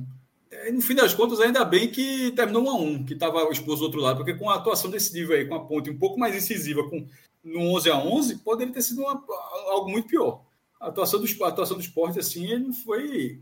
é, o esporte desperdiçou o cenário para ganhar a partida, mas o esporte não termina a partida é, com a vitória por um triz. Ele não aproveitou o cenário que se desenhou para que ele. é, para que ele desenvolvesse um, um domínio. Essa, essa é a queixa desse jogo. Você não termina esse jogo com aquela bola na trave, aquela defesa de Kaique, aquela bola raspando. Tem um lance disso aí. Bola, gol perdido todo mundo tem, assim acontece. Então, foi uma atuação muito abaixo. Muita gente que, que esteve mal lá no Moisés Lucaré. A melhor coisa do esporte, no Moisés Lucaré, foi a torcida do esporte. Até exemplo. quadrilha teve. Não, aquele, o vídeo está muito bom. O vídeo está muito. Até porque o estado do- da ponte tem um negócio muito curioso. O primeiro degrau até o alambrado, meu amigo, veja só, dá para jogar uma pelada ali, uma barrinha, é muito, lá- é muito espaço do primeiro degrau até o alambrado. E naquele espaço a torcida do intervalo desceu, ficou todo mundo lá embaixo e ali tocaram pé de serra. Eu acho, não sei se é pé de serra ou forró pé de serra, a galera tira, dan- dançando lá e tal, curtindo. Foi a melhor coisa, porque dentro de campo faltou muita coisa. É, aqui no chat, muita Ah, gente. ah, vi- só para deixar o registro aí. Fred, eu vi só para a galera que está acompanhando aqui. Isso tudo, vê, vê o tamanho do, do degrau até o alambrado, o tamanho do espaço. É muito grande, porra.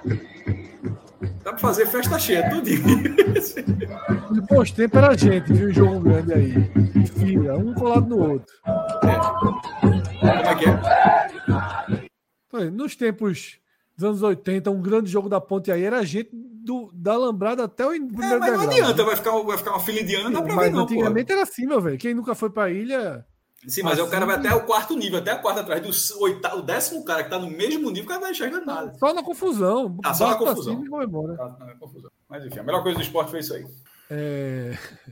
Aqui no chat muita gente ficou perguntando né, que a gente não citou como os piores Fabrício e Filipinho, né? Os substituídos e tal. Mas eu não acho que eles estão entre os piores, não. Estão entre os ruins, né? Eu citei Filipinho, sim. Filipinho, Filipinho tá no meu, no meu ranking. Eu, eu acho que se eu não citei aqui, tá no, tá no blog. Eu citei Filipinho. Muito mal. É, mas Cariús, por exemplo, entrou pior. Aí. E, não, já coloquei também. Tá. É. Cariús foi horrível. Assim, o, é o que eu falo. Parte, parte do, do, do, travamento do esporte no segundo tempo foi culpa de Cariús, que estragou as quatro ou cinco primeiras jogadas do esporte e finalizou quatro também vezes, todas de forma terrível. É muito mal, Cariús. Assim, Fabrício foi ok. Não acho que ele foi horroroso, não. Pegou a bola ali, trabalhou, foi ok. Ok, pra, ok dentro do, do contexto de uma atuação horrível do esporte, né? Mas, por exemplo, Fabinho foi muito pior. Como eu, os que eu citei, eu achei que foram bem piores, tá? Eu não sei se Felipe Assis já está pronto aqui para chegar, porque a gente vai virar a pauta. Mas o homem é só felicidade, né? E a gente vai. Ah, o homem tá, tá voando. Entregar tá voando. aí pro. Tem, tem gente no chat aqui falando de Renan, mas nessa daí não dá, não. Não, não. não. É porque não tem, tem uma imagem que Thierry meio que chama Renan para tentar cortar a bola no cruzamento, mas porra. Não dava, não. Dava não, ele, a bola foi muito. Trombar, bater em Thierry. O que não existe é Eduardo deixar o cara passar nas costas dele. É, é, é aquele erro lá no começo. É, Filipinho e, e, e, é. e, Ronaldo perderem a bolinha com frescura. É, né? é. Não dá para ficar né, jogando a culpa aí em Renan, não. Tá? De jeito nenhum. Lembrando que a gente tem aí 20 dias, né, mais ou menos, para a abertura da janela. Tá na hora de começar a chegar nos reforços. Pelo menos Tô achando atrasado já. Eu tava pensando é, nisso hoje, assim. Instigar... Não tem especulação, não tem aquele nome que começa a rondar, que por mais que a diretoria é, negue, é porque é um nome que está rondando. Então, assim, tô achando atrasado. Tô, tá me preocupando, porque para mim é, é fundamental para o esporte fazer uma campanha. Veja, eu acho que com esse time, o esporte é, é brigar para subir dessa Sim. forma.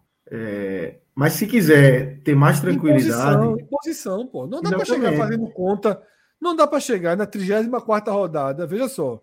A gente transmitindo o jogo no Dali App para torcer pro, pro, pro Tom Bense ganhar do Novo Horizontino em São Paulo. Não dá para ficar fazendo. Não é, não, não é possível que esse ano o esporte se coloque em tamanha condição de risco, né? É, não era para. Pode até acontecer. Você, às vezes, o planejamento sai todo errado, mas não é isso, não, não, não cabe, né? É, de jeito nenhum. Eu acho que precisa reforçar e reforçar bem, para time titular e também para compor elenco. Totalmente, totalmente. E eu também, sabe, Lucas, é, eu não sei se você viu, é, eu acho que nas últimas semanas eu não entendi algumas postagens, sabe, de diretor do esporte, num tom de tipo, missão cumprida, revertir, né, melhorou minha imagem, tipo, o trabalho de 2023, calou os críticos. A gente está em junho, pô. Não vi, parece não, mas que, imagino parece que está em novembro, dezembro. Que é, não acabou, não. Não acabou, não. Está em junho e só ganhou o Pernambucano, né? É. Exatamente. O esporte tá não pode deixar na sensação. O esporte não pode deixar numa sensação de que vai subir e pronto. Tá? É o maior candidato, é o melhor time. E daí? E daí? Juba sai, Wagner Love se machuca, Thierry se machuca dois meses como acontece, como aconteceu, e aí? Vira um time comum, pô. São muitas curvas, né? Uma caminhada de, de Série B traz muitas curvas no caminho, né? Eu acho que o esporte não está se preparando para isso. Não está se preparando para isso. Porque você se prepara com isso tendo a margem de pontuação. E o esporte só joga pressionado. É o pessoal que está nos dizendo aqui no chat que o Vitória já vai em três nomes e um já contratado, né? E Edu e Matheus Gonçalves negociando. Matheus Gonçalves, ponta? É. Foi falaram aqui no chat, né? Foi falado no chat, eu não vi. Lembrando que tem uma informação que o Vitória vai aumentar em 1 milhão e 200 mil a folha, né? Vai, vai ter uma folha 1 milhão e 200 mil mais cara depois da janela, justamente pela janela de oportunidade que se abriu, né? É ele mesmo, Matheus Gonçalves, ex-esporte, está no América. Vitória negocia com o atacante Matheus Gonçalves. É, Vitória monitora Matheus Gonçalves, está aqui a, a, a, as matérias já. Então é um nome que ajudava. Eu nem, nem sou muito fã, não, nunca fui muito fã dele. Achava que tinha um defeito grave de não saber soltar a bola, mas eu acho que na Série Bzinha ele, ele ajudava. É. Não sei, faz muito. Eu não sei como ele, tá, como ele estaria hoje. Agora. É, isso. É. O Matheus Gonçalves antigamente ajudaria muito, né? Curioso é que é. foi uma bola dele contra o Vitória. Contra o Vitória, na trave. Que impede aquela bola na trave, né? Que basicamente sela o rebaixamento do esporte. É, o jogo que o esporte não ganhou aquele jogo e, para mim, foi ali que foi rebaixado. É, exatamente. Um, eu até fiz uma matéria com. Eu fiz uma matéria com o Milton Mendes na sequência, logo depois ali do rebaixamento e tal. E aí eu trouxe esse jogo e disse, não, maluco, né? Não, não foi nesse, não. Foi na derrota do Flamengo. Eu disse, peraí, pô. É, mas a derrota do Flamengo foi porque estava é empate. Né? mais e tal, né? Homem a mais e. É. E, a culpa, e a culpa foi do próprio treinador, inclusive. E a culpa foi dele na derrota pro Flamengo. é maluco demais, tu é doido.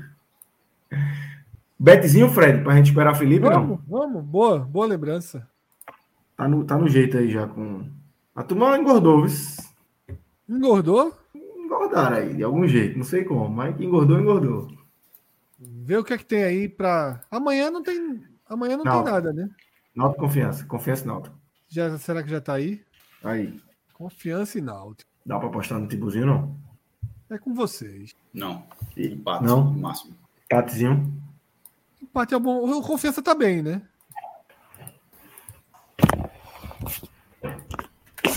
Deixa eu abrir aqui a.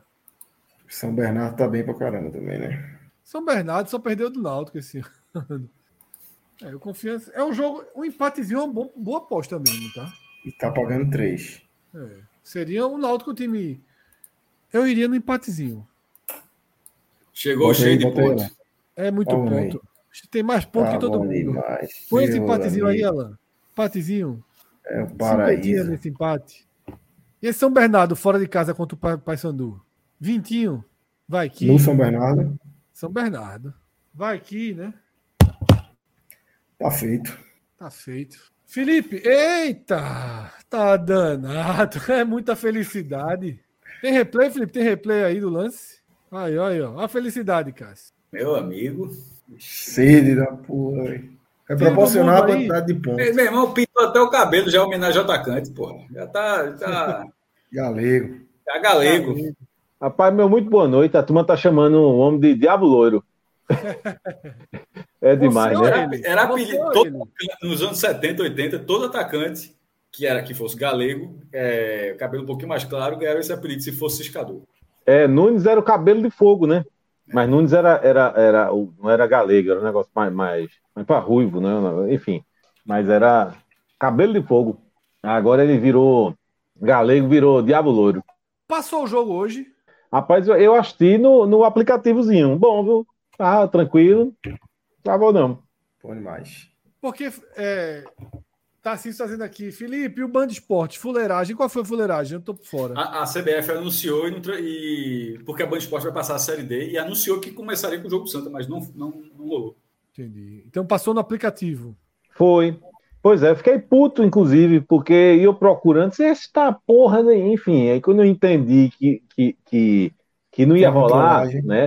É, eu já tinha perdido alguns minutos de jogo, e aí corri pro, pro, pro, pro aplicativo, o, o, o, aquela transmissãozinha ali, né?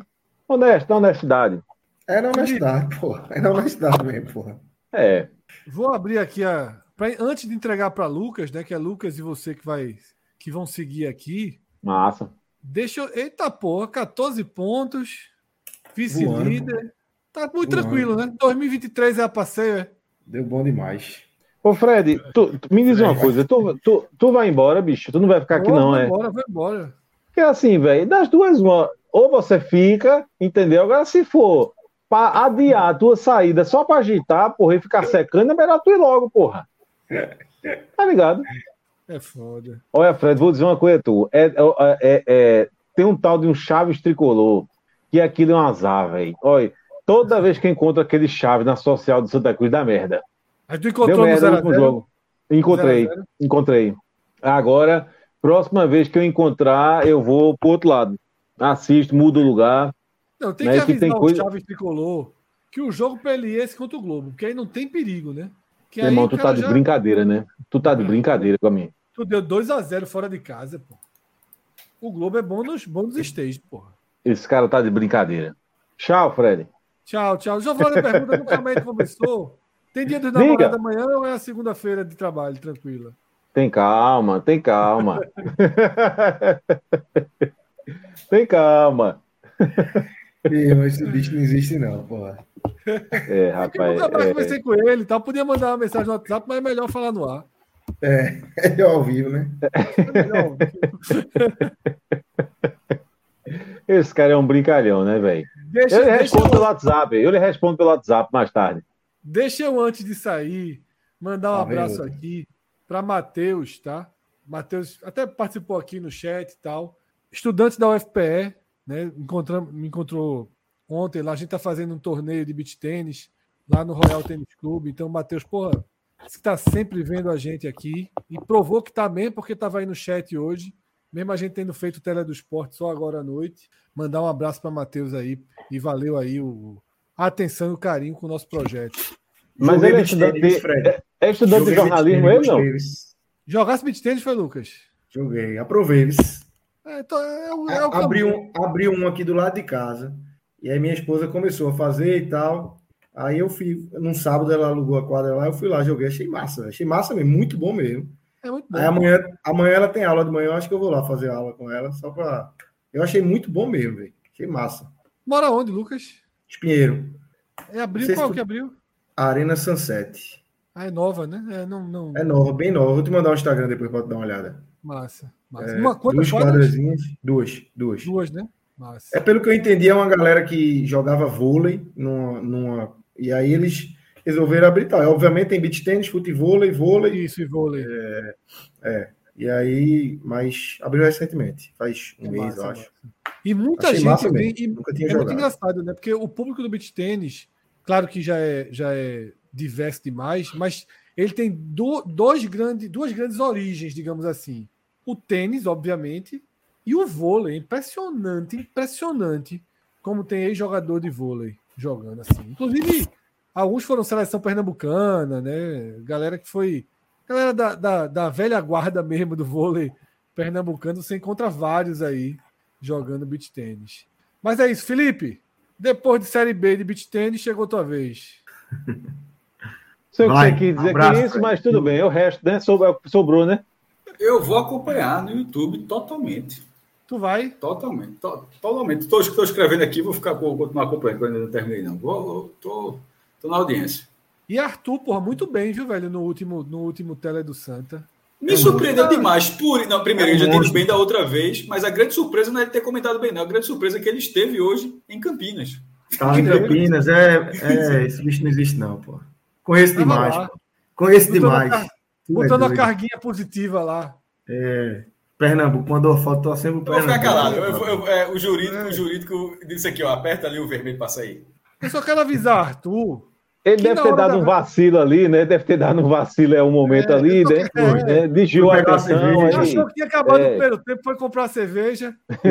Exatamente. Foi no banheiro, foi no, no banheiro, né? Aproveitar para não pegar fila. É. Quando voltou, que contou assim o número de jogador, gente. Saiu um e levou um gol, foi. E dormidinha. Mas é. eu vou avisar ele que na hora da verdade eu vou começar a participar dos teles, viu? É porque a primeira fase eu deixo para lá. Primeira fase eu largo, mas na hora da verdade a, a gente fortalece. A não ser que Felipe me chame para o pacto, que eu respeito demais o pacto. Aí. Ainda Por mim, já pode assinar. Por mim, pode assinar, viu? Pode já. Você sabe, né? Pode. Por mim, tá tranquilo, viu? Demais, pô. Eu tô, a gente... Veja só. Eu tô a exercendo. negocia isso aí. Eu tô exercendo, mas fecha... tem que ser fechado oficialmente. De boca assim, não. não... As forças não, não convergem, não. Mas é isso. Lucas, Felipe, vai. Programa. Abraço, Agora, se, se, for para ter o pacto, quem vai estilar é Cláudio. Não, deixa quieto. Vamos testar amanhã. Abraço. Vê se tem confiança. Abraço.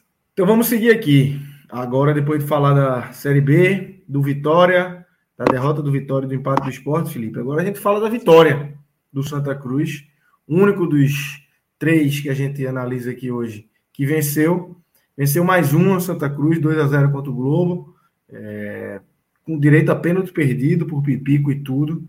É, como é que você viu esse jogo? Como foi Qual a tua análise inicial dessa partida, desse 2 a 0 contra o Globo, Felipe? Lucas, veja só, a gente tem que, é, antes de, de, falar especificamente do jogo, é, a gente tem que fazer uma pausa, né? Fazer uma análise de, de, do que o Santa Cruz fez até o momento na Série D, porque esse é um momento simbólico, né? Nós acabamos de encerrar é, a primeira, a, a, a, metade da primeira fase, né? Os jogos de ida, né? Então, é esse o momento em que cada time jogou uma vez contra cada adversário, né? Então, são jogos de ida, é, essa fase encerra, encerrou agora, né? E a partir da, da, da, da próxima rodada, você vai começar os jogos de volta. Então, se você analisar, se você esquecer como o Santa Cruz chegou aqui, e você olhar friamente apenas para a classificação, você vai ver que o Santa Cruz fez a parte dele, está fazendo a parte dele. Né? Se você perguntasse a qualquer torcedor do Santa Cruz antes de começar a Série D, antes, ó, você fica satisfeito em encerrar a fase de, de ida, né? No primeiro turno, na primeira fase, dividindo a primeira colocação com qualquer time, vamos, vamos supor que seja o Pacajus, você assina agora, qualquer torcedor do Santa Cruz ia assinar, né? Com medo de que a coisa não andasse bem, né? Então, certamente ele ia assinar. Então, olhando apenas a, a, os números, o Santa Cruz é o segundo colocado, mas somente por causa dos critérios de desempate, né, pelo saldo de gols.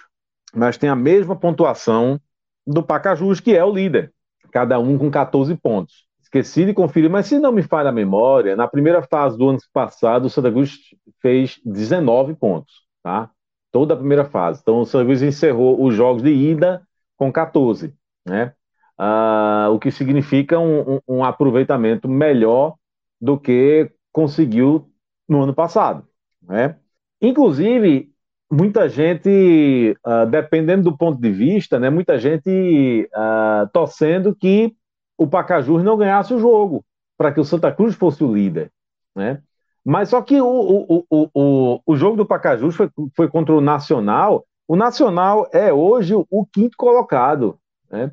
É o primeiro time fora da, da, da, da do, do, do, G4. Né? Então, significa que o Santa Cruz hoje tem uma distância de quatro pontos para o quinto colocado. Ou seja, mesmo que viesse a acontecer o que ninguém quer e ninguém imagina que aconteça, mas mesmo que viesse a perder, a, a, a mesmo que venha a perder do Globo, do Arruda, o Santa Cruz se mantém no G4. Então, olhando só os números, o Santa Cruz está fazendo a parte dele. Uh, o problema é que uh, uh, o Santa Cruz ainda não convence. E o torcedor do Santa Cruz, ele espera que o time faça um pouco mais do que o resultado torcedor espera que o resultado não venha aos trancos e barrancos, mas seja construído a, a, por uma imposição de um melhor futebol. Né? E isso ainda não aconteceu. Né? Inclusive, depois a gente vai falar direitinho um pouco mais sobre o jogo contra o Globo, mas até mesmo em uma partida ah, contra o time que visivelmente é o mais fraco do grupo, o Santos cometeu seus erros. Né? Então, o lado negativo, digamos assim, dessa trajetória do Santa Cruz até o momento é que o time ainda não convence, uh, o time ainda tem alguns problemas para resolver. Né? Olhando só a classificação, uh, a coisa está fluindo, está fluindo bem. Né? Agora, Lucas, temos um problema aí, é, que é o seguinte: são oito times. Né? Como você joga, você é o oitavo time, então você tem sete adversários. É, é um número ímpar. Então, é, na fase de ida, essa que, que encerrou agora, os jogos de ida, o Santa Cruz fez quatro jogos no Arruda, né, com três jogos fora. Agora inverte. Agora ele vai fazer três jogos no Arruda né, e quatro jogos fora. Tá? Então, mais do que nunca, vai precisar fazer uh, o dever de casa. Né? Vai precisar fazer o que não fez contra o Pacajus. Vai ter que ganhar os jogos no Arruda. Né? É. Ah, então tem esse alerta importante. O primeiro jogo, nessa fase de, de, de, ida, de volta, né? O jogo que abre a fase de volta é no Arruda e é contra o Globo. Esse time que eu acabei de falar que, pelo que a gente viu, é o time mais fraco do grupo. Não só porque está na lanterna, né? não só porque está na lanterna, mas pelo futebol apresentado mesmo. É o mais fraco. Né? E aí, assim, uh, eu sei que, que, que, que para muita gente a vitória de hoje, ah, mas foi contra o Globo, né? Mas, assim, todo mundo jogou contra o Globo. Todo mundo teve o benefício de jogar contra o Globo. O Santa Cruz, na verdade, foi o último que teve esse benefício. Né? É, e agora vai ter o, entre aspas, privilégio de ser o primeiro a jogar contra o Globo no retorno. Tá? Moral da história: tem que ganhar o jogo.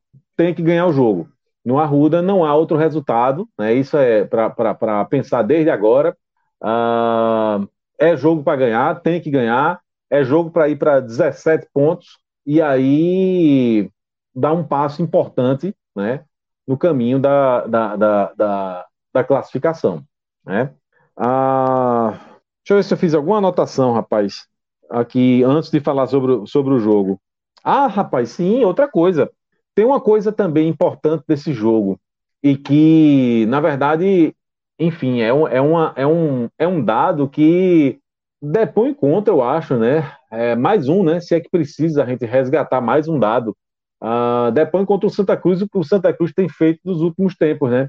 Quando acabou o jogo, aí eu perguntei para nosso amigo Vitor Aguiar, um abraço, companheiro. Perguntei, companheiro, qual foi a última vez que o Santa Cruz ganhou é, é, fora de Pernambuco, né? Porque fora de casa uh, teve uma vitória que eu, assim, eu, eu, eu queria excluir aquela vitória, né? Porque foi contra o Belo Jardim, no Pernambucano, foi um 3 a 1 e não é nem o fato de, de ser contra o adversário fraco, não é nem o fato é, de ser um jogo que não valia mais nada, né? Mas é porque aquele jogo foi um jogo na Arena de Pernambuco, né? Que o, o Belo Jardim trouxe para a Arena de Pernambuco já. Mando, é, trocado, né? É, é um mando trocado. E, e, que, na verdade, veja, aquele, aquele jogo era o último, né? É, ali da, do Pernambucano, se imaginava, a expectativa era que o Santa chegaria com chance de classificação naquele jogo. Seria um jogo decisivo.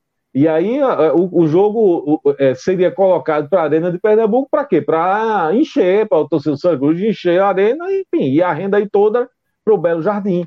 Né? Mas na verdade o Santa Cruz já chegou ali já morto. Né? É, o plano não, não, não, não, não, deu como. Não, a coisa não aconteceu como se imaginava, né? Então eu vou excluir porque é o que o Lucas falou, é como se fosse um mando invertido realmente, né? Ah, tinha pouca gente no estádio, o que tinha era a torcida de Santa Cruz, enfim, era um jogo ah, ah, aqui na região metropolitana, né? Então, tirando esse jogo, a outra, então assim, a pergunta foi qual foi a última vitória do Santa Cruz fora de Pernambuco? E aí a resposta de, de, de, de Vitor, rapaz, faz quase um ano, fazia quase um ano que o Santa Cruz não ganhava um jogo fora de Pernambuco. Esse jogo foi um contra é, foi no dia 27 de junho de 2022 pela Série D, né? Foi o Atlético de, da, da Bahia que, que foi 4 a 1 para Santa Cruz aquele jogo. Então, repetindo, 27 de junho de 2022 era quase um ano sem ganhar fora de casa. É um dado essa é uma coisa que, que preocupa, assim, porque o Santa Cruz não pode, não pode ser um time, sabe, é, que, que não faz uma costa que ninguém fora de Pernambuco. Né? Se você está pensando em sair da Série D, ah, você vai ter que passar por mata-mata. E o mata-mata é jogo de ida e volta. Né? Então, ah, você não pode, você, você tem a carta na manga, que é a, jogar com a sua torcida na Arruda, coisa e tal, mas uma hora o resultado pode não acontecer. Pode não acontecer. Ano passado, contra o Retrô, por exemplo, não aconteceu no Arruda. O Santos foi buscar o jogo, mas não era nem fora de Pernambuco, foi na Arena. Buscou a classificação na Arena. Depois, contra o Tocantinópolis, também o, o resultado não veio no Arruda. E aí foi eliminado fora de casa. Né? Então o Santa Cruz precisa passar a se acostumar né, a ser mais, é, é, mais agressivo, mais eficiente, ter uma, mais força fora de Pernambuco. Né? Precisa, isso é urgente. Uh, sei que o adversário não, não, não, não, não fala muita coisa, né? não diz muita coisa, assim, você ganhar do Globo fora de casa, mas, enfim, que, que, que eu espero que, que, que, que esse resultado, por, por mais frágil que seja o Globo ali, né? Mas que ele, de repente, seja o início, assim, de uma, de uma, de uma, uma cultura de imposição, né? O São Luís se impor um pouco mais quando está jogando fora do Arruda, né? Então, o jogo de hoje foi, foi, foi simbólico nesses dois aspectos, né? Vitória por 2 a 0 ah, um pouco de, de, de, de tranquilidade para você começar o retorno. A diretoria do Santa Cruz já anunciou a venda de ingresso, preço, coisa e tal. Não tem jeito, ganhou do Globo fora de casa. O pessoal já está achando que está disputando Champions League. Já estão botando ingresso antecipado ali nos mesmos preços que estavam sendo cobrados, mas se for para o dia do jogo, aí aumenta e a arquibancada do escudo aumenta para 80 reais no dia do jogo. É, enfim, não sei se adianta eu falar alguma coisa aqui, né? Porque eu já, já falei. É, não sei o que é que a pessoa que tem essa ideia, assim, não, sei o que é que passa na cabeça, né? Mas está colocado, né? Isso aí devemos ter um bom público na quarta-feira. Ah, e sobre o que aconteceu hoje, né? como é que foi construído, o que, é, o que é que foi esse jogo contra o Globo, né? Ah, eu confesso que assim, o Santos fez o, o, o que tinha para fazer, né? De fato, o adversário é muito frágil, o adversário é muito frágil. E o Santa Cruz fez mais um daqueles jogos ali com a cara de Felipe Conceição, né? Ah, o Santa Cruz foi na, na, na, na, Sabe aquele segundo tempo do jogo contra o Pacajus, Pronto, foi, o Sangus começou contra o Globo daquele jeito. O Sangus contra o Pacajus fez um primeiro tempo muito ruim, mas muito ruim mesmo, né? E no segundo ele tomou a iniciativa de jogo e, e, e mesmo que desorganizado, sem muita organização, mesmo que sem muita inspiração, mas tomou a atitude, foi para cima e ficou martelando e, e enfim, não conseguiu é, é, é, o gol da vitória, porque realmente faltou é, criatividade, faltou competência, né? Mas uh, tentou, tentou, segundo tempo inteiro. Então esse foi, foi com esse espírito que jogou contra o Globo. E aí quando você via o Santa Cruz ali o tempo todo a, a, a, circulando ali a área do, do Globo, você imaginava que, que o gol ia sair, né? E saiu saiu com o primeiro gol com uma, uma, um cruzamento de Pipico, rapaz. Cruzamento de Pipico. Pipico deu de, de, de lateral né, e fez um bom cruzamento para Fabrício, que abriu, é, que fez de cabeça ali e, e abriu o placar. Quando o Santa Cruz faz 1 a 0 uh, ah, eu acho que todo mundo imaginou que poderia se desenhar uma goleada. Eu mesmo pensei ali que uns 3 a 0 eu achei que seria esse o placar ali, sabe aquele jogo sem muito susto, sabe? 3 a 0 ali, enfim. Porque era um, um, o Santa Cruz é melhor do que o Globo. É melhor, né? E aí, o perigo, digamos, eu achava que era o Globo conseguir sustentar, né? Conseguir se, se ali na retranca sustentar uma, o 0 a 0 e ficar ali, né? Bloqueando o meio de campo do Santa bloqueando a, o, o, a chance do Santa Cruz quando o Santos faz 1 a 0 eu pensei, agora acabou. O Globo não tem outra alternativa. Ele tem que, ele tem que abrir, ele tem que sair um pouco mais e com espaço que vai oferecer o Santa Cruz, vai fazer o segundo e vai terminar fazendo o terceiro. Mas acontece, rapaz, que a, a, o Santa Cruz ainda cometeu alguns errinhos que tem que ficar de alerta. Né? Ah, por exemplo, o Globo chegou. O Globo teve um lance lá que, que Michael fez uma, uma boa defesa. O Globo chegou, não foi um time que, que não chegou em nenhum momento na, na, na Barra de Santa Cruz, não. Teve um lance perigoso ali, quando estava 1 a 0 ainda. Né? Ah, e aí eu senti falta, mais uma vez, né?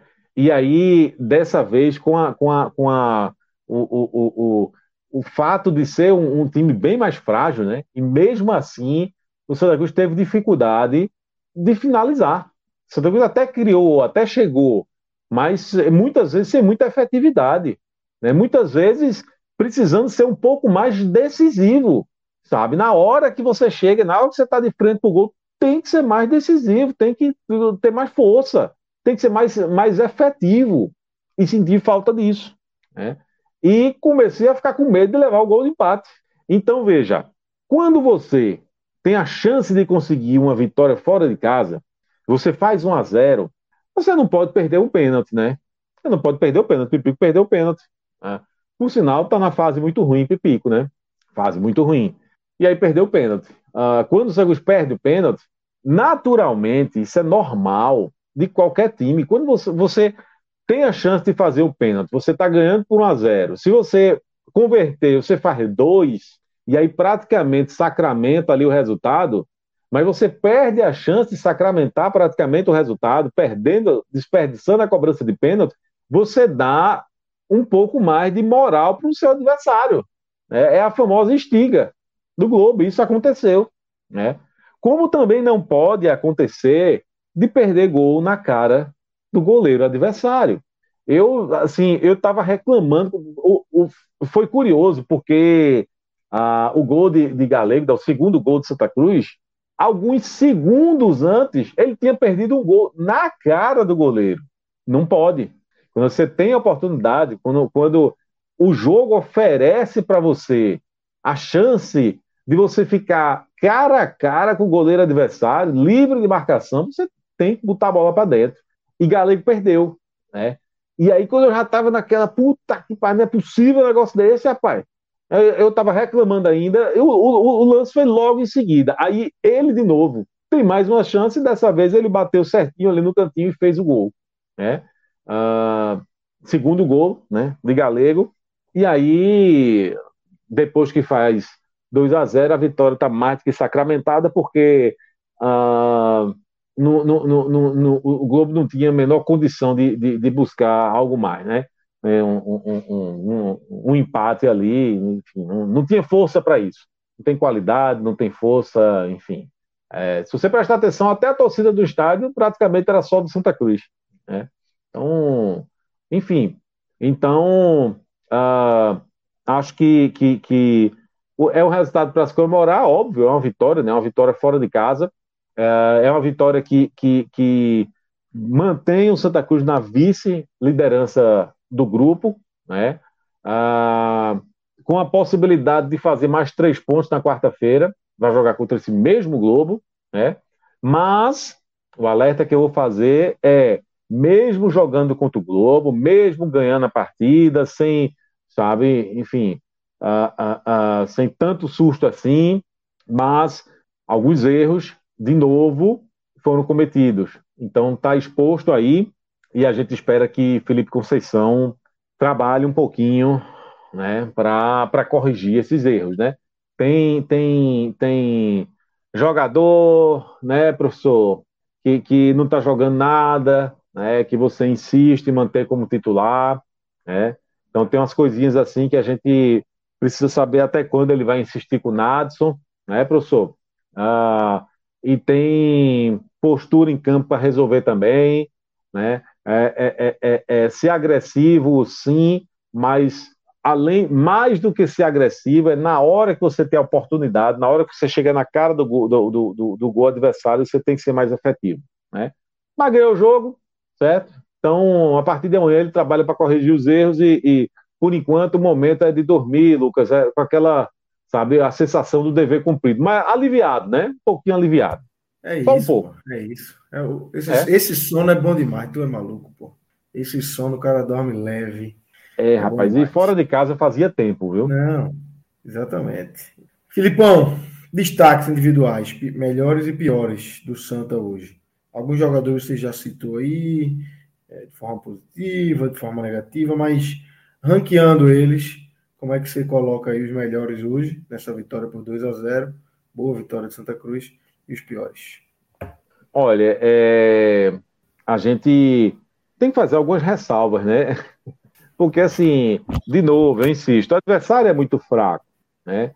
Então, quando o adversário é muito fraco, o, jogo tende a ficar mais fácil para você, né? Se o adversário é mais fraco, se ele está agredindo pouco, né? Então você tem menos trabalho, né? O seu goleiro vai trabalhar menos, a sua defesa vai trabalhar menos, né? os seus volantes não vão ter que correr tanto, É, e isso aconteceu. É, então, você teve, por exemplo, a dupla de volantes jogou, jogou direitinho. Né? O Fabrício, que, que também, com, com, com, é, principalmente, porque é um, é um volante que ele costuma chegar ali, né, de surpresa, né, que a diz é o homem surpresa, né, quer dizer, é um cara que está ali é, é, posicionado um pouco mais atrás, mas de vez em quando ele aparece ali na área, né, é, e aparece bem. Então, acho que foi um, um, um, um é, a dupla de zaga, ela foi relativamente bem no sentido que quando você, ah, o seu zagueiro não aparece muito, né, é, significa que, que provavelmente não está não, não tá tendo, ninguém está em pânico ali atrás, né? Então, é, mas assim, é curioso, sabe, Lucas? Não houve assim um jogador que, que, que, que arrebentou, que, que, que jogou bem, sabe? Não consigo identificar, sabe? Você teve um ou outro que jogou ali direitinho, né? Eu acho que é o caso. Vi muita gente, vi muita gente citando Marcos Vinícius, que foi bem e que coisa e tal. Eu vou discordar um pouco. É, não estou dizendo que ele foi mal, né? Mas longe de ser uma grande partida. Foi um jogo em que ele apareceu mais para o jogo, né? Ele, ele, ele, se colocou melhor em campo, apareceu mais. É, teve uma bola que ele, perigosa que ele chutou é, e teve a oportunidade de fazer o gol, não fez, mas foi um chute perigoso, coisa e tal. Então ele se movimentou mais, apareceu mais, estava ah, mais atento, ah, não cometeu aqueles erros que ele vinha cometendo de passe, né? É, tudo isso é verdade. Mas daí para eu dizer que ele fez uma boa partida, calma lá também, né? Eu diria o seguinte: se ele faz esse jogo no Arruda, ele teria evitado as vaias que ele, que ele, que ele tem levado, né? teria evitado. E, enfim, talvez até saísse aplaudido como um, um, gesto da torcida de tentar apoiar um cara que está mal. Né? Então, então, pelo menos, é, é, é a torcida dizendo assim: ó, pelo menos corra, não erre passe de meio metro. Se você não errar passe de meio metro, correr é, é, e se apresentar, sabe? É, se movimentar um pouco mais, mostrar que está mais aceso, mais ligado na partida, isso já é suficiente, pelo menos, para você não ser vaiado. Né? Então eu acho que foi um jogo desse jeito, assim, para ele. Ele estava mais ligado. Aí ele apareceu um pouco mais. Eu já falei mais de uma vez aqui que Marcos Vinícius tem, que, tem, tem alguns jogos ali, né, os últimos, que ele sumia completamente. E, e me incomodava muito quando, quando eu via que tinha um, um jogador ou outro passando ali pelo lado esquerdo, que é o lado dele, e ele não se apresenta, ele não se movimenta, ele não diz, ó, oh, tô aqui, né? Então isso me incomodava muito. E agora, pelo menos, ele, ele fez uma partida dessa, sabe? mais, mais, ligado, mais ligado, se apresentando, enfim. Poderia, posso até fazer, colocar ele aqui como um, enfim, é, vou dizer um destaque positivo, mas pelo menos uma referência, né? Então, alguém que estava jogando muito mal, alguém que, tava, que a torcida estava pegando no pé dele e que dessa vez, pelo menos, ele, sabe, jogou, deu para o gasto. Tá? Eu acho que deu para o gasto. É. O galego, rapaz, é um negócio meio estranho, sabia? O modo de galego jogar, assim, é, é porque ele vai ser um jogador que de vez em quando vai fazer raiva, sabe? Vai fazer raiva, porque falta uma, uma, uma, uma, qualidade ali, técnica, falta uma, uma habilidade em determinados momentos, sabe? Ele, ele, ele erra a bola que não, devia, não deveria errar, né? Mas, por outro lado, ele tem duas características que, que, que, que acho que são importantes e que o torcedor do Santa Cruz valoriza muito. Né? Primeiro, ele se apresenta. Ele não é um cara de se esconder, sabe? Ele não é aquele jogador que, que, que some na partida e você procura, cadê Galego? Cadê o cara? Sabe? Ele, ele, longe disso. Pelo contrário, ele está sempre ali. Ele está sempre por ali. Sabe? Você facilmente localiza ele. Né? E a segunda coisa é a seguinte: ele não tem, ele não tem medo de finalizar. Ele não tem medo, velho. Então, quando a bola sobra para ele, ele finaliza. Então, é, é, como ele não tem a qualidade, sabe, de, de, enfim, de um grande finalizador, ele vai, vai ter hora que ele vai estar para fora. Como aconteceu um pouquinho antes do gol. Um pouquinho antes, foram um segundo, não deu nem 20 segundos, eu acho. Então ele vai chegar na frente da, do, do goleiro e vai perder. né? Porque ele não tem, eu acho que ele não tem a, a frieza, né? De um grande fazedor de gol, ele não tem aquela frieza de a bola chega para ele, ele entende a, a, situação rapidamente e, e, e, e, coloca ali a bola como e, finaliza é, é, sabendo que está fazendo certo, né? Ele ainda não tem isso, tá? Mas quando a bola é, é, é, é, chega no pé dele, se ele conseguir limpar, ele vai bater. E aí, às vezes, ele vai acertar. Né? Ele fez um gol ali, de um, de um, como a gente chamou aqui, né, como se fosse aquele jogo contra o Souza, meu Deus, acho que foi contra o Souza, né? É, um, parecia um, um, golpe de karatê, enfim. Ah, ah. Mas por quê? Porque da, da, do jeito que a bola sobrou para ele ali, era o que tinha que ser feito, era o único recurso que tinha e ele fez. E não teve, sabe, ele não teve vergonha de bater daquele jeito, não. É, acabou-se. É, feio, feio é não fazer gol, né? Como já disse, né? Feio é não fazer gol. Né? Bola na então, rede. Exatamente. Então, eu acho curioso isso, sabe, Lucas? Porque é um jogador que ele tanto pode fazer raiva né, na, em, em alguns momentos cruciais, mas também é um jogador que tem aparecido lá na frente. E ele sempre finaliza, e como um jogador que sempre finaliza, de vez em quando ele vai acertar. Então, estou fazendo essa, essa, essa menção aqui honrosa também, porque é um jogador que aparece e que já está virando xodó da torcida do Santa Cruz. O povo gosta, né? O povo gosta. Novo Jogador folclórico. É, a, até parece, sabia? Até parece é. o modo de jogar. Porque Caçarra também não era um jogador de muita habilidade. É, não. não. era, né? É longe disso. Né? Só, só contra Magrão, né? Na ilha. Aí ele deixava no chão. Ele, ele teve, teve. É, rapaz, ele. ele teve seu momento de habilidade. Teve seu momento de é, habilidade. É, rapaz, e frieza, já pensasse. É. Difícil, era difícil um negócio daquele, tentar mais duas mil vezes eu não conseguia. Né? Agora, destaque negativo, vamos lá. Eu vou separar dois, tá?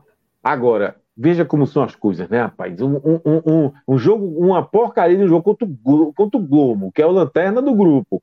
Tá? Um jogo que você tinha expectativa de ser fácil. Quando começa o jogo, você confirma que tem a chance de ser um jogo fácil. E mesmo assim, tem um jogador ou outro que destoa, né? Então isso é preocupante, isso é, isso é complicado, né? Então eu vou ter que falar de Nadson de novo. Marcos Vinícius está fora, viu? Não, não tá nos destaques tá, negativos, tá. não. Olha, Você escapou, falou de Nadson aí, Felipe? É, pessoal no chat aqui, acho que tá Tarcísio, Arthur, é, eu não sei se teve mais jeito, mas colocando aqui que Nadson tá fora do próximo jogo. Não joga, não joga no próximo jogo, então vai ter que sair do time, né? Tá suspenso. É, pois é. É veja, agora é, é, foi preciso ele ficar suspenso para sair do time, rapaz. Não precisava, né? Não precisava. E foi mal de novo. Foi mal de novo. Rapaz, no primeiro tempo, ele errou dois passos seguidos, assim, sabe, um atrás do outro. Então já é um jogador que tá mal, né? Aí ele errou dois passes ali, um atrás do outro. Ainda achou pouco, levou uma bola debaixo das pernas, né? Não, não contribuiu, né? não, não, não em, em, muita coisa na, pra, na, na, na, parte de criação. Então, ninguém entendeu o que danado ele estava fazendo ali. Às vezes, o técnico de futebol, ele, professor, né, ele começa a, a usar, fazer malabarismos ali para justificar a escolha dele. Mas é difícil para quem acompanha o jogo do Santa Cruz, os jogos do Santa Cruz, é difícil você entender o que é que ele está fazendo ali.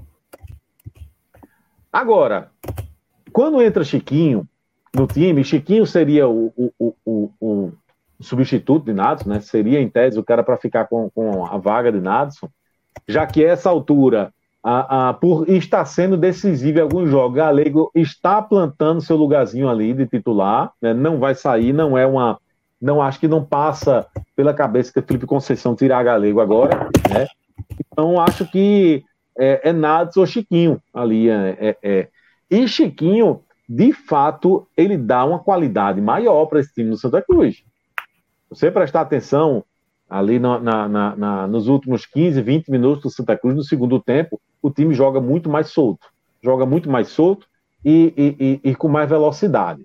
Agora, por outro lado, em alguns momentos, Chiquinho mostra talvez não está 100% fisicamente. Então, talvez essa seja a única, o único argumento, a única justificativa né, de Felipe Conceição para ter barrado ele do time. Tá? É, mas mesmo sem estar na, na, na, forma física ideal, pelo menos foi essa impressão que, que, que eu tive, que ele não estaria, né? mas mesmo assim, com ele em campo, o Santa Cruz tem mais, ganha em criatividade. E quando eu disse que, que ganha em velocidade, não é porque ele está correndo, não, viu? Mas é por, por, por, porque é o fazer a bola correr na direção certa, indo para o lugar certo.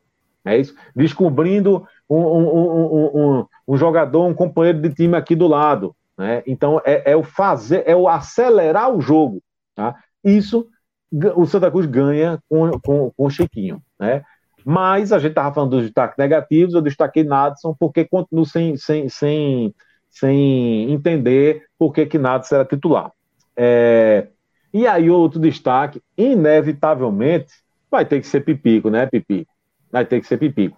Ah, eu sei que ele fez ali no, no, no, no, no lance do gol, o primeiro gol, algo que Nadson faz tempo que não faz, né? É descobrir, é botar alguém na cara do gol, botar alguém na cara do gol. Ele colocou, né? naquele cruzamento, ele cruzou e foi um pouquinho para trás, ele vai até a linha de fundo ali do lado, de, do lado direito, e aí cruza um pouquinho para trás e foi assim, ele descobriu Fabrício ali soltinho. É tipo assim, faz, foi o famoso faz, e Fabrício fez. Né? Então, é isso que Faz não está conseguindo fazer, não é isso? É, então, o Pipico fez. Né? Mas, por outro lado, o que a gente espera de Pipico, em primeiro lugar, é que ele seja o homem gol. É que ele não perca a oportunidade quando a bola chegar ali na frente. E eu defendi Pipico aqui, inclusive, na última, na, na última vez que a gente gravou, é porque eu disse, ó, do jeito que o Santos está jogando, e eu bato nessa tecla, uh, ele está prejudicado, que a bola não chega. E é uma verdade. De fato, a bola não chega. Mas como esse jogo contra o Globo uh, era um jogo que estava se encaminhando de verdade, de fato, por uma vitória do Santa Cruz, pela fragilidade do adversário, porque mesmo cometendo os erros que o Santa Cruz cometeu, né, comete e cometeu, mas é existe uma diferença de, de, de, de qualidade, né? existiu uma diferença de imposição. Né? Então, com tudo isso, a bola chegou para Pipi. Né? E aí ele já tinha perdido, uma, um, um, uma cabeçada dele para fora, né? teve outra finalização também que ele perdeu, ele errou. Se ele faz o gol, aí tem um pênalti para Pipico bater.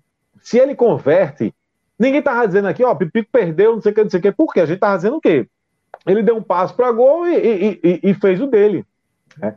Mas a partir do momento que ele desperdiça o pênalti, e aí foi uma coisa, foram dois lances, né? Ele, ele, ele, ele bateu o pênalti, aí o goleiro defendeu, e ele conseguiu no rebote, ele deu um chute forte, o goleiro pegou de novo, né? Então foi uma, foi uma, uma falha dupla. Né? E aí ele perde o pênalti, e tendo já desperdiçado duas chances, enfim. Então, inevitavelmente, a gente vai ter que destacar Pipico, até porque já faz um tempinho, né, companheiro, que não balança a rede, né? está vivendo um momento ruim, uh, mas a verdade é que o Santos não tem outro, não tem outra pessoa para disputar a posição com ele, um, um, um, um centroavante ali, talvez um, cara que pudesse ser um pouco mais centralizado é, e, e, pudesse tentar fazer a, a, a, ali o, o, papel de Pipico, era justamente Galego. Né? Mas acho, mas não como o, o, centroavante de presença diária, enfim, a coisa de pipico, né? Seria é, é, é, o Galego já tem uma, uma movimentação maior, né? Mas enfim, o, o, o, centroavante nato, né? Aquele, é, o camisa 9 de, né? Não tem, não tem ninguém para disputar com o Pipi. Então, é, ele é titular, fica sem a sombra, né? E resta torcer que ele desencante, né? Até acredito e quando ele desencantar, ele pode fazer dois no mesmo jogo, ou pode fazer um agora, outro no, no jogo seguinte, enfim, mas está precisando desencantar. Enquanto não desencanta, companheiro Pipico, Sim, eu tá tenho que, que, colocar seu nome aqui na lista do, dos destaques negativos, tá? Mas, mas fico raiva. é isso, Filipão, valeu. Obrigado aí, vamos fechando aqui nossa live, quase três horas de conteúdo. Aliás, cinco horas, né? Porque tivemos duas horas de transmissão de Vitória e Criciúma, depois emendamos aqui com nossa live, é, onde passamos aí por um rápido raio-x da Série B, um pouco do Vitória, um pouco do Esporte, um pouco do Santa Cruz aqui. Lembrando para vocês, pessoal, amanhã tem mais, amanhã tem Náutico em campo, contra Confiança pela Série C. Durante a semana aí, a gente vai divulgando o restante da programação, mas vamos estar sempre por aqui, também no E45, nas nossas redes sociais. Felipe, valeu, valeu Alan, Vitor tá por aí também. Obrigado, obrigado. Um grande abraço, galera. Até a próxima.